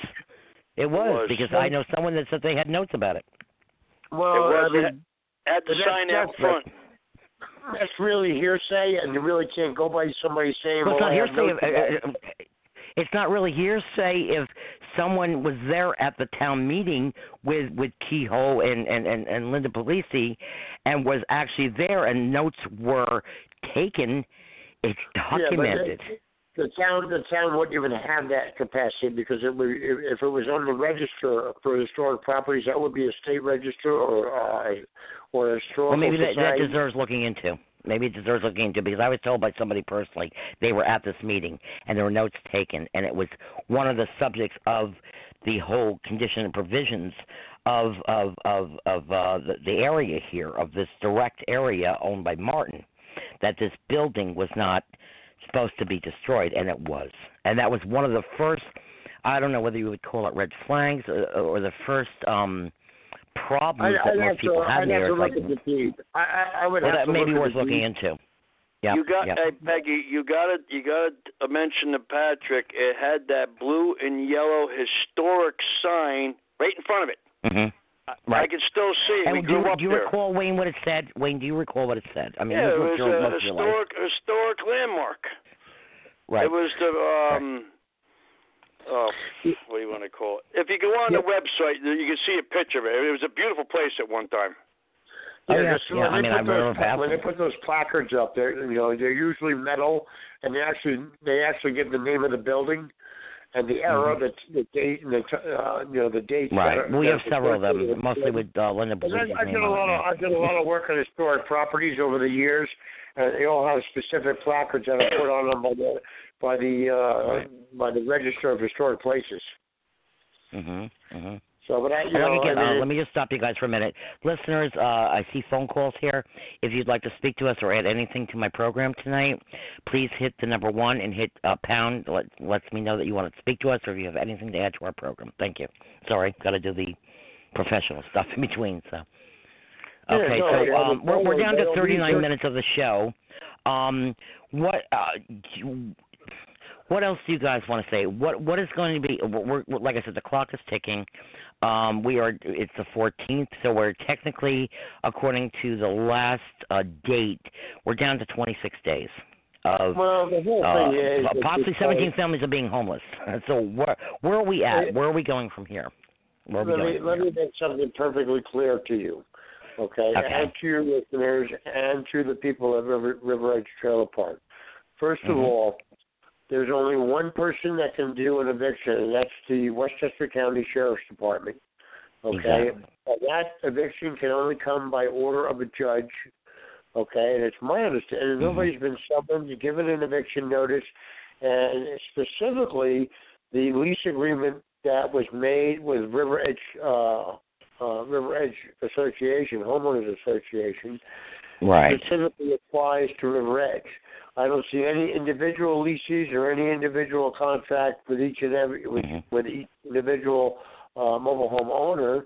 Uh, so that would mean that each individual homeowner would have to be served paper to go to court to our even names, not just under resident. subject, to even be Right. subject to an eviction. I mean, the town's simply not going to come in there on the sixth of December uh, with with all kinds of you know with a fleet of bulldozers and uh, and and come in there. They just can't do that because they will be stopped Mhm. the by the authorities. They can't. You know, Well, they sure did it to Jeff, didn't they? they came in without Well, his they- permission and bulldozed his place. They did it in a secret. You know, they did it in a Mhm. secret. And the good thing about your your Channel 12 News uh, uh, interview uh, was Mhm. that uh, you know it brought some public attention to it, and the fact that there, that there is public attention to it, the town would be foolish to act uh, outside of the bounds of law to come in Mhm. there aggressively try to take these people out of their homes without their due process, because they would be essentially violating the civil rights of every person that they attempt to do so, aside the So what it boils down is due process now. It's not about these signs, which are kind of. Would you consider that under some kind of act or whatever uh, form of harassment, sticking these big old signs up saying you are evicted? Is that the kind of notification that's? It doesn't say Uh, on order on orders of, of the county or the sheriff. I, I, I'll, you know, I don't know. I Yeah, don't know. no, they, you know what? It's not worth the, it's not worth the the ink that they use to write it because I mean, it provides a notice, but without legal notice, it's a different thing. Right. Okay. They have to have sort of each and every each and every individual that's named in there, and the town knows that because they have a list of all the owners in the park from the original uh, lease with the association that was signed on March fifth, nineteen ninety five. Okay. Okay, so, they, they're they're you basically playing on uh thinking the ignorance of us that live here. Is, is that what they're they're doing? using fear tactics. They're using fear tactics So that's coercion. isn't that a form of harassment? Isn't that harassment? No, Is they're not taking due a crime. process? Coercion is a I'm sorry? crime, and denying you due process is a civil rights violation. So, I really, really seriously doubt, especially in lieu of the recent statements from the town attorney Thomas Ward uh, about making a mistake, quote unquote. Uh, that A clerical uh, error, quote unquote, right? well, now, now it's on the state troopers' radar, you know, because they actually went over there and confronted the town and about Mm-hmm. that issue, and for the town to do it now again after Right. the troopers have been there would be a blatant violation of uh, state and federal law, and would Mhm. and would subject these people, whoever authorizes such kind of conduct, will be subject to arrest. So I so really this doesn't fall doubt- under the same laws as because this is what I've told people. In 2001, I lost my first child, cystic fibrosis. Uh, prior to her death, I lost my house to foreclosure. Um, I had gone to the auctions and at the last minute filed what was it, Chapter 11, and um, um, was able to regain after paying my attorney a couple grand for what do you call it, a stay or whatever, to reorganization of my debts. You know what I'm saying? I had stopped that at the at the midnight hour. So I was telling everybody here. Here I was, a mother of four, disabled myself with two children that were technically dying that have died since, and they threw us literally. We watched the sheriff put the padlock with all my belongings, all our belongings with two chronically ill children, put in the street. That happened to me in 2001, nine months prior to my first child's death. So when this was going on here, I'm thinking, oh my God, if they could throw a family of four in the street with two chronically dying children, what do, what do they care about here? So, Well, so what you're I- I saying think- is the laws I here. what is going uh, on right now is got nothing to do like what I went through with my house that was foreclosed no, the circumstances, you know, your your particular situation, as you just explained to me, what happened to you Right. previously with relative and cir- uh, surrounding a foreclosure. And a Mhm. foreclosure, once the bank, you know, the bank gives you notice, you know, uh, Right. that's a that's a legal eviction proceeding. For the when the sheriff shows up, you know, that basically tell should tell the party that the sheriff is there to visit that okay, the court has directed me to act. That's it. They put a lock on the door, and that was it. They put our Packers in. And they put our stuff in storage. I have to give them that. That's exactly okay, what but they do. I mean, because none of us want to believe that's going to happen to us. But so No. what's going on here uh, would not be the same. Like let's say this now new date, July 10th. They're not going to come here, put padlocks on our door, and then we're sitting outside with all our belongings. That that's just the concern I had. That's where I want to no, see it's not gonna where happen. things are different than a foreclosure. First of all, yeah, it's not a foreclosure; it's an eviction. There's a big Right. difference. Uh, a foreclosure, the bank gives you notice that you have to vacate the home because the court's are already Right, we had notice. foreclosure. When We the court approves the for- when the court approves the foreclosure, you know that's Mhm. that's a court proceeding. That's that's that's due process. It's already gone to court where this hasn't gone to court. Court was what you're saying. I'm sorry. right? I said that is a prior court. I mean, we knew that was going to happen. They told us there was forewarning. My point, But my point is, my point is, Mhm. is that that is court proceeding. That is due process. In a foreclosure proceeding, you have the opportunity to present a defense and possibly uh, modify your your mortgage with a with the lender. So that that's the that's your due process. In, in this Right. instance, mobile home park, the town has to Mhm. provide. You know, you have an opportunity to, uh, for due process in, the, in any proceeding that goes on there before the town could just arbitrarily take control of anything, much less Mhm. you know, uh, much less somebody's personal property or their you know their their their home, their it's possession. wrong. I, I, okay, They can't come in you. there in a you. draconian fashion, you know. They just can't come in there in a draconian Well, fashion. because I think everybody's getting kind of nervous because they are the town and we look at them as government. I just want to. Well- my co-host is on now from Indiana. I just want to bring her on a minute to tell a little bit. Sure. She'll tell you firsthand as an individual, me living here, not just your host tonight, what I was going through. Okay, I'm going to bring her on now. Hello. Marcia. How are you? Oh, sorry, I'm late. We had a thunderstorm here that knocked my my service out. So Oh my gosh, that's okay. Marcia, this is my co-host. She's from Indiana. Uh, Marcia, um, you and I are co-hosts um, and friends now. Um, Patrick's on the line, um, who's the advocate, uh, advocating for uh, one of the owners that got knocked down uh, illegally, and is trying to help some of the rest of us. And we also have Wayne, who's a neighbor of mine, who's got some paperwork that he has found. Um, from your side of the story, as my friend, my friend tell them what you feel that what you've gotten from me as your friend, not just as your co-host, but what what do you see what's going on, what's happened, with how I've been feeling. So if I'm feeling this way that does have a, a pension, how about these people that are working every day just trying to put food on the table? What did you what do you what do you feel that I portray to you as a person uh, from what I've been telling you? Stress City.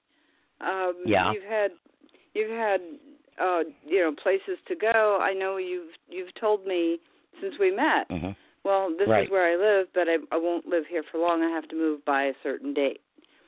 Right. And as that date approaches, and you've been working on looking for different areas to move, or what might Mhm. work for you and you your situation, to have those Right. things fall through for you over and Mhm. over and over again. Um, Happened three and times. Yeah. yeah, like you said, you know, y- you have uh, a stable income. Lots of Right. people don't. Right. And I and can't many of them don't. I just mean, they have imagine. stable, but not to the amount that I would have, and I'm having problems. Right. Um, I have something. I'll hear tomorrow whether I will able to buy this property. Fortunately, the guy is willing to hold the mortgage, but I have to deal with the landowners. But because of my ratio debt, if it's not up to what they think, I lose another deal. So I'm back to square one. Uh, I'll find out tomorrow.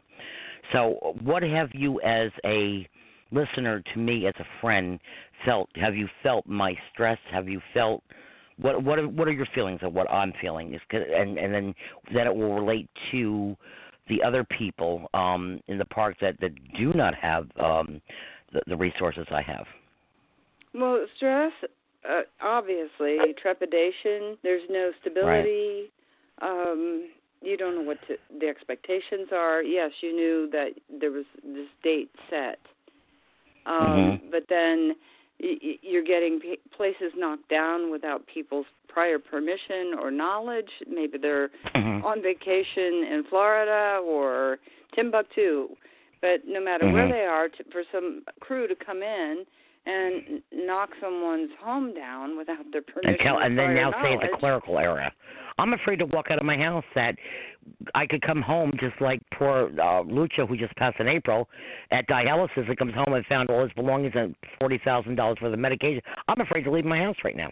They've got me to that point where if I walk out that door, are they going to bulldoze it down with my other son in here? That's where they've got me mentally right now. And I'm, I like I said, and one thing I will own up to on the news show that I did say, I'm scared, and so is 17 other families. We're scared. Wayne, you're one of the families. You're scared, aren't you, Wayne? Yep. We're scared. with good reason. Yeah. Yeah, And yeah, because it's not the fact that we, we, we know dates, but we we we know the dates and whatever, but they keep changing. And on the fact that we're afraid to walk out that door because there is nothing lined up.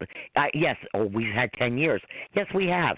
Okay, I moved here eight years because my son was dying, and I needed to go real quick. It was an emergency move to a place there was only two steps because he couldn't. He needed a double lung and liver transplant. Okay, after losing a child eight years before that.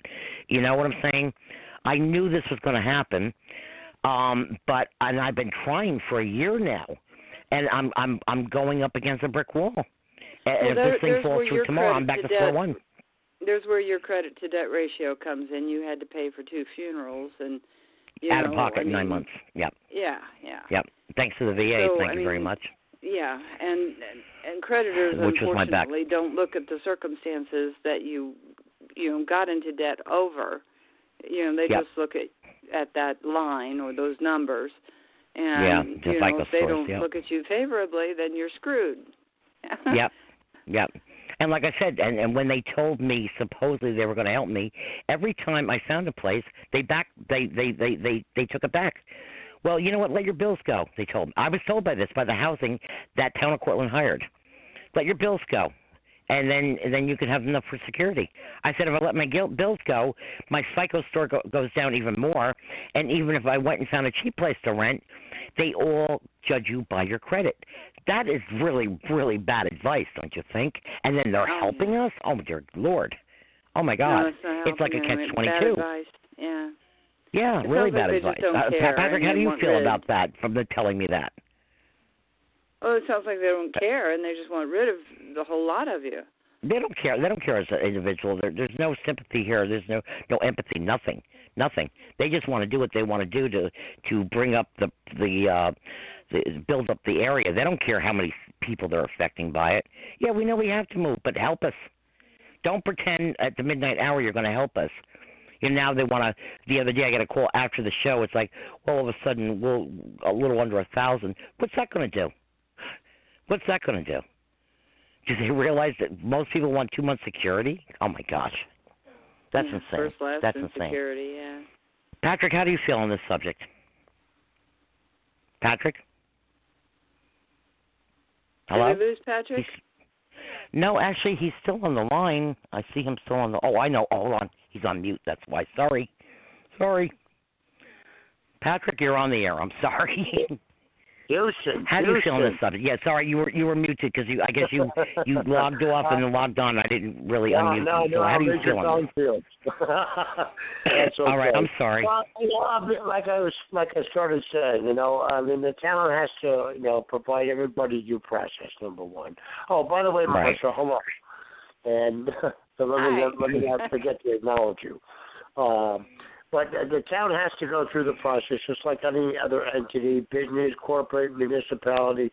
They can't just come in in a draconian fashion with all their equipment at the ready and say we're bulldozing your homes.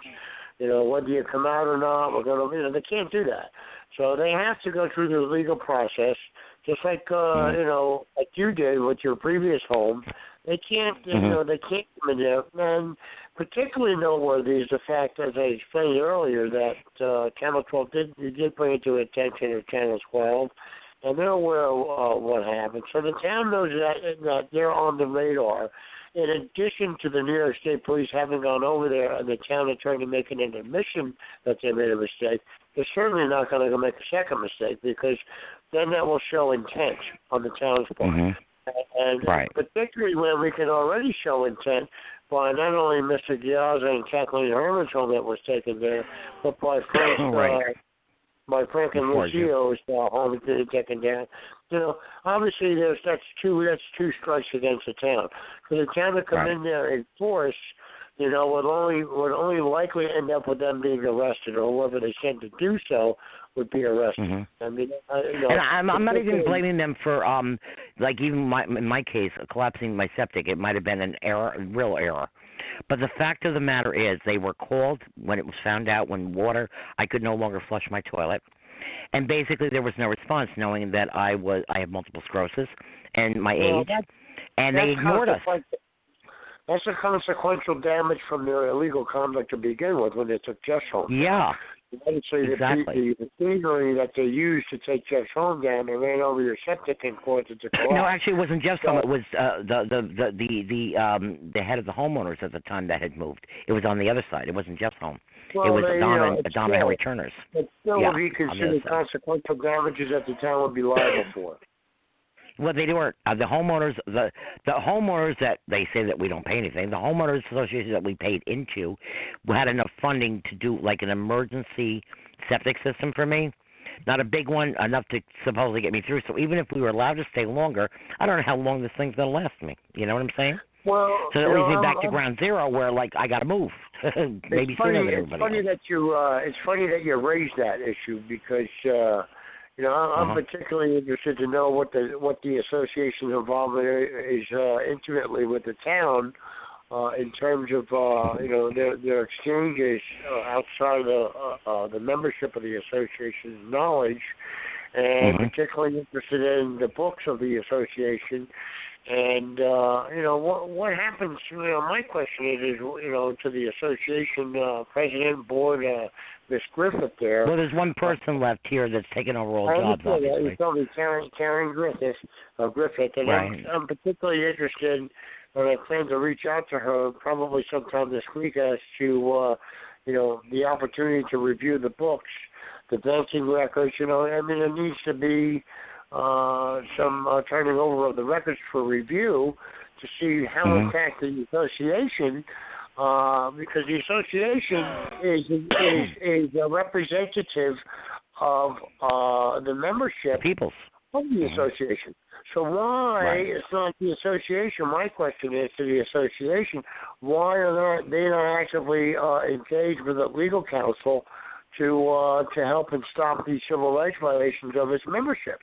You know, so that Mhm. tells me that the uh, this particular individual that's in charge of this uh, association now is not doing their job, and uh, to protect the rights of their members. And which Right. makes me question, which makes me question, you know, what's going on with the money for the association and Well, they, people she she did step forward and put in this temporary septic after repeated calls to the town. I will give her yeah, credit that's where a credit's due. That's that's that's uh that's a cog in the wheel, you know, so to speak. If Right, right. express.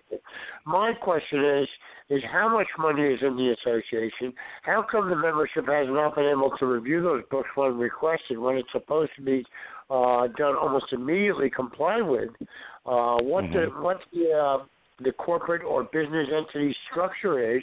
Is it a corporation? Mm-hmm. Is it a sole proprietor? I mean, I, I know I did some research on the uh, association, couldn't find any records. Uh, you know, well, you know, just a simple Google search, and I couldn't find anything about the uh, uh, the uh, association. Uh, okay. um, Wayne, Wayne, Wayne, what, Wayne being that you live here, what's your, what is your take on this, Wayne? Got me shocked. I've been asking for the books too, but nobody wants to give them up. Or what well, what was said about out, the that book? may come out in discovery. That may come out in discovery in a civil action, uh, because you know once once the case is filed, and you know more than likely we'll serve a subpoena on her, a federal subpoena to produce the books for the for the association, so we can Mhm. see you know who's in bed with who in terms of funds and where the money is being spent and where and where the cash flow is. Excellent Well, point. from what I understand, the money. the the, only, Yep. the monies that I know of was out of the association fee were septic pumpings and water bills. Uh, other than that, I don't know what else they took care of. Uh, do, Wayne, Well, do you know anything? Because I'm not really sure. You had to have insurance. Oh, insurance. insurance. Okay. Okay. Does that justify the amount of money that was going in there over ten years monthly, or what? What are your feelings on that? I don't think Okay. it has one bit. Well, Really? the whole thing is is where's the money? You know, like uh, like Jerry Maguire says in the movie, "Show me the money." Where's the money being Right. spent? You spent forty five thousand dollars on uh, that you provided to an electrician at uh, at the uh, prompting of the town as a, as a requirement under the building code. How much money? Where did you you know? How much money is in the is, is in the association account? Number one. Number two. Right, What right. happens at the end of the term of the lease? You know, with all this extra money that may be in the association, which by law it should be distributed equally back to the people who paid into it. Okay. Wayne, did, Uh, did you get a, ever get a fax and figure on how much is left in that account, or or what? Somebody I think Oh. said something. Not Huh? at all. Not at all. Well, Somebody is- somebody said something. I don't know who it was, but I I heard there was like eleven thousand or something left in this account that Yeah, somebody was well, told. this I is and like I said, that's this is- hearsay, so I don't go by hearsay. So This is You why know? an accounting needs to be done in the of the association's books. You know, by an Uh-huh. outside independent accounting agency that can determine, you know, whether first of all how much money is there. Second of all, have there been any any funds misappropriated? And thirdly, who is the one that misappropriated the funding? Whether it was Donna Mhm. uh, Donna Turner or this new uh, interim president. And fourthly, what's going to happen with any Mhm. money that's left over once the association uh, becomes null and void because See, I know leaves? nothing about that. Yeah, These yeah. are all issues I just know when when when the town did not uh answer our calls about they were going to leave me. I mean, Mucho was alive. It was a week before he died, and this poor guy calls me goes, Peggy, I heard what happened. Come over. I have a shower chair because he knows my condition. Come over and shower here, whatever. And he dies a week later. You know. But Karen did come through. She put in this temporary septic. She goes, "This should be enough to get you through." I thanked her, you know. Um, from what I understand, it cost about seven hundred dollars compared to paying some big contractor. And the guy that did the work was uh, uh Donna's grandson. So, Well, you know what? That's that's an obligation. but he knew he knew the he knew the land. Right, right, right. That wasn't right. that wasn't done out of the kindness of the association's heart, no matter who was in, uh, in, in office at the time. It was done as a requirement of the association. They're responsible for that. Oh, I see. You know, according to the information that I have, they're responsible for that. Okay. And Well, actually, um, actually, I mean, the town actually should have been responsible to to to to not to you know really defending the. I mean, the town totally ignored, acted oblivious to us calling them uh, repeatedly, saying you yeah, collapsed my tank. association. So in other words, like, well, get the hell out, go early. You know. The association is the lessor. Okay, they're the ones that lease the property from the town. So that's uh, you know Okay. they're essentially the landlords of the mobile home residents. Okay, Mhm, mhm. they have a contract with the town in the lease agreement. Okay, Right. now my Right. you know my my whole issue is was each and every uh, mobile home owner in the park provided a separate lease from the association to coincide Mhm. with the lease with the town. Because if not, Right. then that means the lease the lease that, that uh, the association signed, uh, if, Right. it, if it's not bounded upon the mobile home owners, doesn't even apply Right. because it, Right. you know the, the subleases were not entered into with the association and the individual mobile homeowners. So Well, so- you know, somebody recently talked about the association, but there's really right now since uh Don, I mean Harry passed in April of a year ago. Uh I- from what I understand, like I said, I don't get very involved with this, you know, the political end of it. Karen I think was vice president, Donna was treasurer and secretary. And when Donna left after Harry passed, well, she left in January. Harry had passed, I think, the prior April. She left to move to her other home that she had in Pennsylvania. Karen took over okay and um so somebody said something about such I, i'm like you gotta you gotta bring them forth and well there's only one person right now that's karen you know Yeah, so you yeah, know that doesn't matter. she's that, the only that one doesn't mean the federal subpoena can't be served on Donna Turner, and for her Uh-huh. to uh, to compel her testimony as to number one, what you know, what the what the financial condition of the association is when she was a Right. sitting officer. Okay, she, she's you know. She will be named. She will. She may very well likely be named uh, in the federal in the federal civil complaint simply because Mhm. she had obligations as an officer of the association. Okay, so Right. she should have she should have went just like the sitting interim uh, officer of the association should have stepped up and said, "Listen, what's the town doing here? Uh, how come they're taking these buildings down?" I mean, they're not even fighting on the on the on behalf of the of the um, of the membership of the association. So I mean, Right. what's the sense of even having an association if they're not acting uh, in the best interest of the membership? You know what I'm saying? So there's a lot of hmm you know, there's, there's things that should be done that weren't done, and things that weren't done that should have been done. So there's a lot of lot of que- lot of variables, a lot of questions, and a lot of answers that need to be, you know, uh, uh, questions Right. that need to be answered. And uh, that's the purpose. You know, that's all that will come out during the uh, a discovery proceeding in federal court when these people are Mhm. compelled to uh, to testify and give uh, testimony under oath. And that you know Right. that goes to include the state trooper that went to the town of Cortlandt. That includes all these people. That's all part of pretrial discovery. Okay, and, Right. these are these are questions that need to be answered or compelled to be answered by order of the court. In which Well, I think at one point Wayne will have to clarify because I was a renter. Okay, Wayne, um, was there so many months out of the year that they went over the excess of what they needed and and gave it back to the the homeowners, or do you remember anything like that, or what? Yeah, yeah they gave you they gave you three months off in the winter time because it was it was a non-profit organization, I guess they called it. Mm-hmm. Yeah. All right, so okay, so you, so you didn't have to pay into the fund at had that time like I was renting. so- December, January, and I think February off where you didn't have to. Yeah, that's how that worked out. Pay pay into it. Who Pay said, into who it. said it was a, who said it was a non-profit organization? That's what I was told when I first got into the, the trailer park. Okay, because that's something I can check. Because a nonprofit corporation has to file a uh, what's called a five is actually designated under the IRS uh, Internal Revenue Code as a 501c3 corporation. Yeah, I was gonna Okay, say so if I it want to to be see. Yeah. that means they have to be incorporated. If they're really a nonprofit, they have to be, uh, you know, they have to file papers with the IRS and the Department of State in order to have that designation. Because if nonprofits usually usually don't have to pay any taxes above and beyond their, uh, unless they show a profit above and beyond their operating expenses. Well, uh, I would think that would be the reason they would uh, uh, um, allow uh, allot the three months off funds because then that would be for profit. Am I right, Wayne or, or Patrick? What do you feel about that?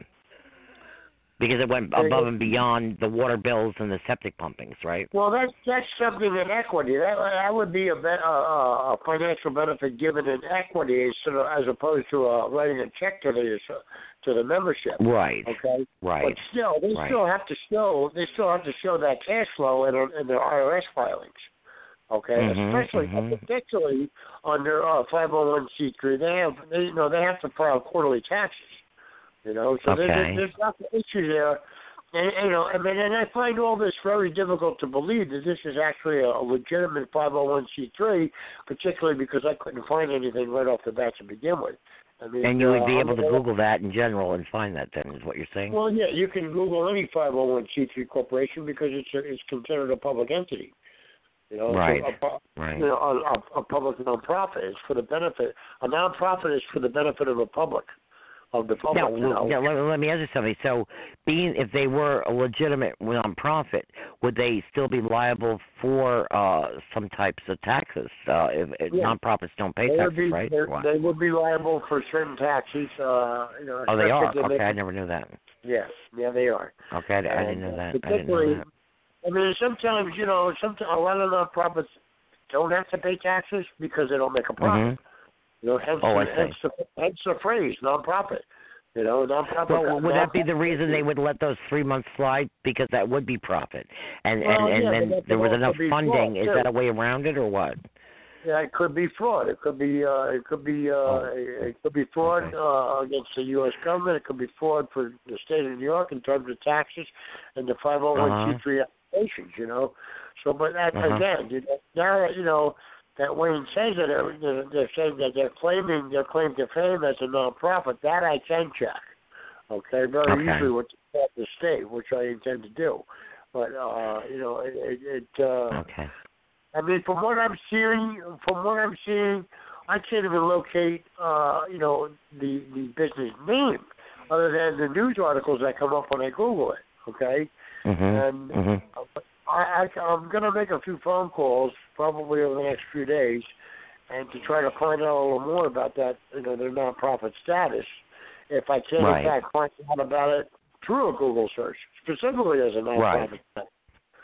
So Right, I mean, Google knows a lot of things if you know how to ask ask the question. You know. Right, right. So they they they will also be uh, brought in to check out these books. Is that what you're saying? Um, during these investigations and having to show Well, proof of where the well, uh, well, funds were allotted. What will happen is if I if I can't find if I can't find anything as to their nonprofit status, then I'll Mhm. probably make a phone call to the Internal Revenue Service and let them know that these people are operating as a nonprofit, when in fact Mhm. there's no records of them being a nonprofit, and uh, Mhm. that could spell some trouble for the association for Oh, not boy. uh, complying with with state and federal and and uh, the requirements of a nonprofit. So I Right, mean, and uh, when you were thing to told, uh, you were told when yeah, you moved in here like they were nonprofit. It's like working, it's like working under a designation. That's like being a doctor and you're not a doctor. You know, Oh, right, right, right. you can't right, do surgery right. if you're not if you're not an MD. Yeah, exactly, exactly. So, so this Okay. is Well, there's gu- something guys, we're down to about not wood. I'll put it seven minutes. And- Right, and, we're down uh, to about seven minutes. I think we covered a lot. So, okay, Wayne, uh, Patrick, where do we go from here? We just sit tight. Well, you know, we just sit yeah, tight and I, see I what would, happens? Uh, I'm I going, would- I'm first of all, nobody's in, in in immediate danger of being evicted. First of all, because simply On July there's- 10th. Okay. There's a couple right. There's a couple of things at play here. One, the town has to Okay. file papers against each and every one, each and every individual, okay, Mhm. in order uh, to to To initiate an eviction an eviction proceeding Okay. under the Real Property Actions and Proceedings Law, and also under the Real Property Law of the state of New York. They have to they have to file these proceedings. They can't come in there. Right. Uh, cops are not going to come in there. The state troopers are not going to come in there unless they unless the, the town tries to act aggressively. Then they may come in and Mhm. start arresting some of the people that are doing that.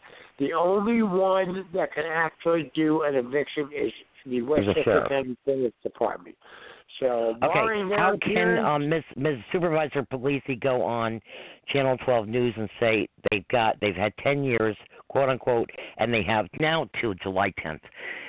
Did she perjure herself by saying this? What was the deal with that? No, she was didn't that another herself. form of She harassment, made or what was it? Or, she made a or you feel that she really believes this? Well, she she believes it by the lease agreement, which you know she may may may in fact be correct in believing, but at the same token, Uh-huh. even if she is correct in believing that, she still has to go through the eviction process.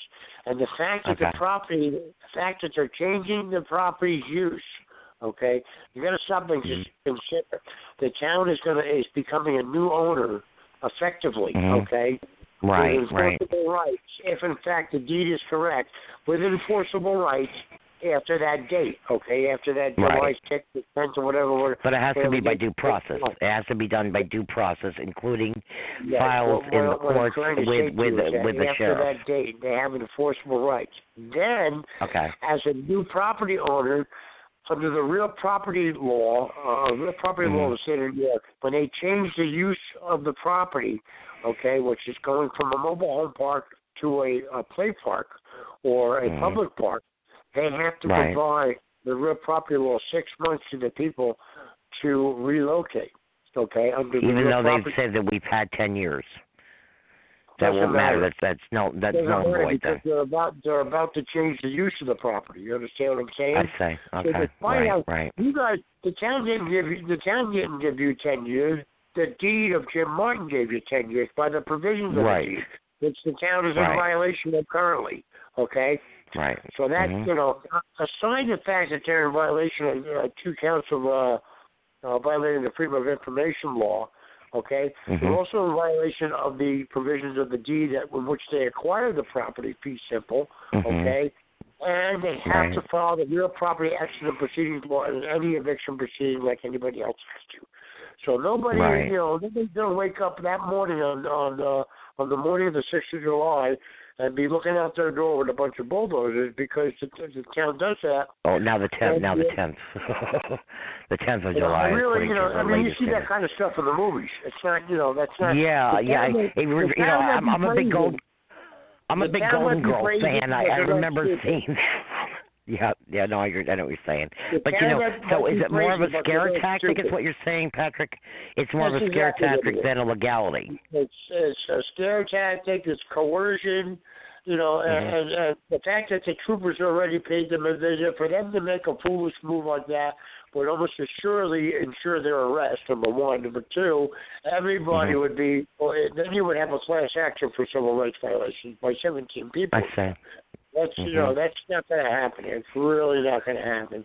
And uh, you know the first thing that I would do in the event that something stupid like that would happen, and they show up and say you're going to leave, then you call the state police and say, listen, I don't see a sheriff here. I haven't been to court. I haven't been served eviction papers, and the troopers are going to tell them. That's the civil. Well, that's like I said. Like I said, and I and I've told Wayne and the other ones there because of my previous foreclosure uh prior to my daughter's death. I watched what they did to me, so I didn't. I was thinking, oh my gosh, the same thing's going to happen. I'm going to my stuff's going to be locked in. and I'm going to be thrown in the street, and they didn't care that I had two dying children. Peggy, that's Huh? a completely Yes. different set of circumstances. Well, that's what I'm. That's why I'm trying to set the record straight. That's why I'm Right. trying because I don't You- know the legality. You, you were afforded, you were afforded an opportunity to appear at the foreclosure proceedings. Okay, so you had Right, to which I did. I stopped it a couple times. Yes, I understand These that. So that's what I'm trying to haven't even- clarify. Consider it Well, I'm sorry, I didn't mean to interrupt. I was just the trying to clarify to everybody else the difference between me being foreclosed on with four kids and two sick, to compared to not actually being served as a foreclosure, but no, an you were eviction. served, you know. were served to, you were served papers to appear in the foreclosure. That's your due process. yes, I was. The Okay. same old Okay, now I in understand eviction proceeding. The same old Right. of the eviction proceeding where they have to be served and appear in court. And the judge Yeah. is not going to throw it. And the second that it goes to uh to the town of Cortlandt Court, the first thing that I Mhm. would say is that uh, uh I would file a motion, and anybody can simply ask the court. They don't have to be a Mhm. lawyer or anything. Simply Right. ask the court that the matter be transferred to federal court, where there are related matters pending uh, on Right. these on these very issues. Okay, Mhm. and uh, you know, you don't, anybody uh, anybody who goes to court and asks the court to transfer the case to federal court uh, Right. simply say that they feel prejudiced by the town uh, by the town itself. And Right, the right. judicial proceedings being held in a town with its in a court with a town has has uh, significant undue influence. Okay. Okay, guys, I'm uh, gonna. I get the. I'm getting word from the producer. We're down to one minute. Uh, Wayne, I'd like to thank you for coming on as a, you know, a, a, a resident. Uh, Patrick, as an advocate for Jeff and Kathy, and now stepping in to help us, kind of as an advocate. Uh, Marcia, we lost her. I guess she's still storming out there in Indiana. I'll talk to her later. And all my listeners tonight. Um, uh, my chat room will stay open for a little bit, so if you have any questions, you're free to go there. Uh, my show will be archived within a half an hour, which I am going to submit this to some of the news channels the uh, in New York, and see if they want to take on this and um, find interest in our story to help the peoples of uh, River Edge um, Trailer Park on Riverview Avenue in Verplanck, New York. So, Patrick, thank you again for being an advocate, and Wayne, thank you for coming pleasure. on and, and helping with us with this. Okay. My You got pleasure. My pleasure. Tell Patrick Okay, I'm going to stay Good in night. touch with him. I'm sorry. okay, Wayne? I will. Tell We will. Patrick I'm going to stay in touch with him. Yeah, yes, I will. Okay. Yeah, Wayne, because I you've got my want to.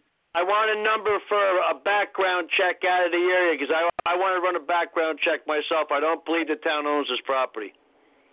Well, Okay. like Not I as said, much stuff as they're getting caught in. Quickest, easiest way to run a title search. Costs you about four hundred bucks for the, with an out of area title company, and you'll be able to verify the chain of title. That's the Well, maybe way. that's where where the excess funds should go. Um, You do got this it. title search. Somebody Okay, guys, I'm gonna have to sign off. Uh, if you're on the phone, we have a few more minutes, but I just want to thank everybody for calling in. This is Peggy S. Simmanesi. It's not my usual show. I will be back on the air on Tuesday nights, but until my move, I'm going to not be doing shows for a bit. This was a special show tonight. I thank all my callers and listeners. Have a great evening. Okay, good All night, right. guys. Signing off from All right, New bye-bye. York. Bye bye. Bye bye, guys. Thanks.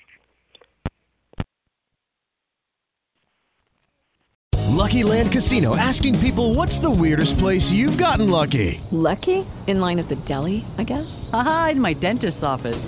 More than once, actually. Do I have to say? Yes, you do. In the car before my kids' PTA meeting. Really? Yes. Excuse me, what's the weirdest place you've gotten lucky? I never win and tell. Well, there you have it. You can get lucky anywhere playing at LuckyLandSlots.com. Play for free right now. Are you feeling lucky? No purchase necessary. Void where prohibited by law. 18 plus. Terms and conditions apply. See website for details. Waiting on a tax return? Hopefully, it ends up in your hands. Fraudulent tax returns due to identity theft increased by 30% in 2023. If you're in a bind this tax season, LifeLock can help. Our U.S. based restoration specialists are experts dedicated to helping solve your identity theft issues. And all LifeLock plans are backed by the Million Dollar Protection Package. So we'll reimburse you up to the limits of your plan if you lose money due to identity theft. Help protect your information this tax season with LifeLock. Save up to 25% your first year at LifeLock.com slash aware.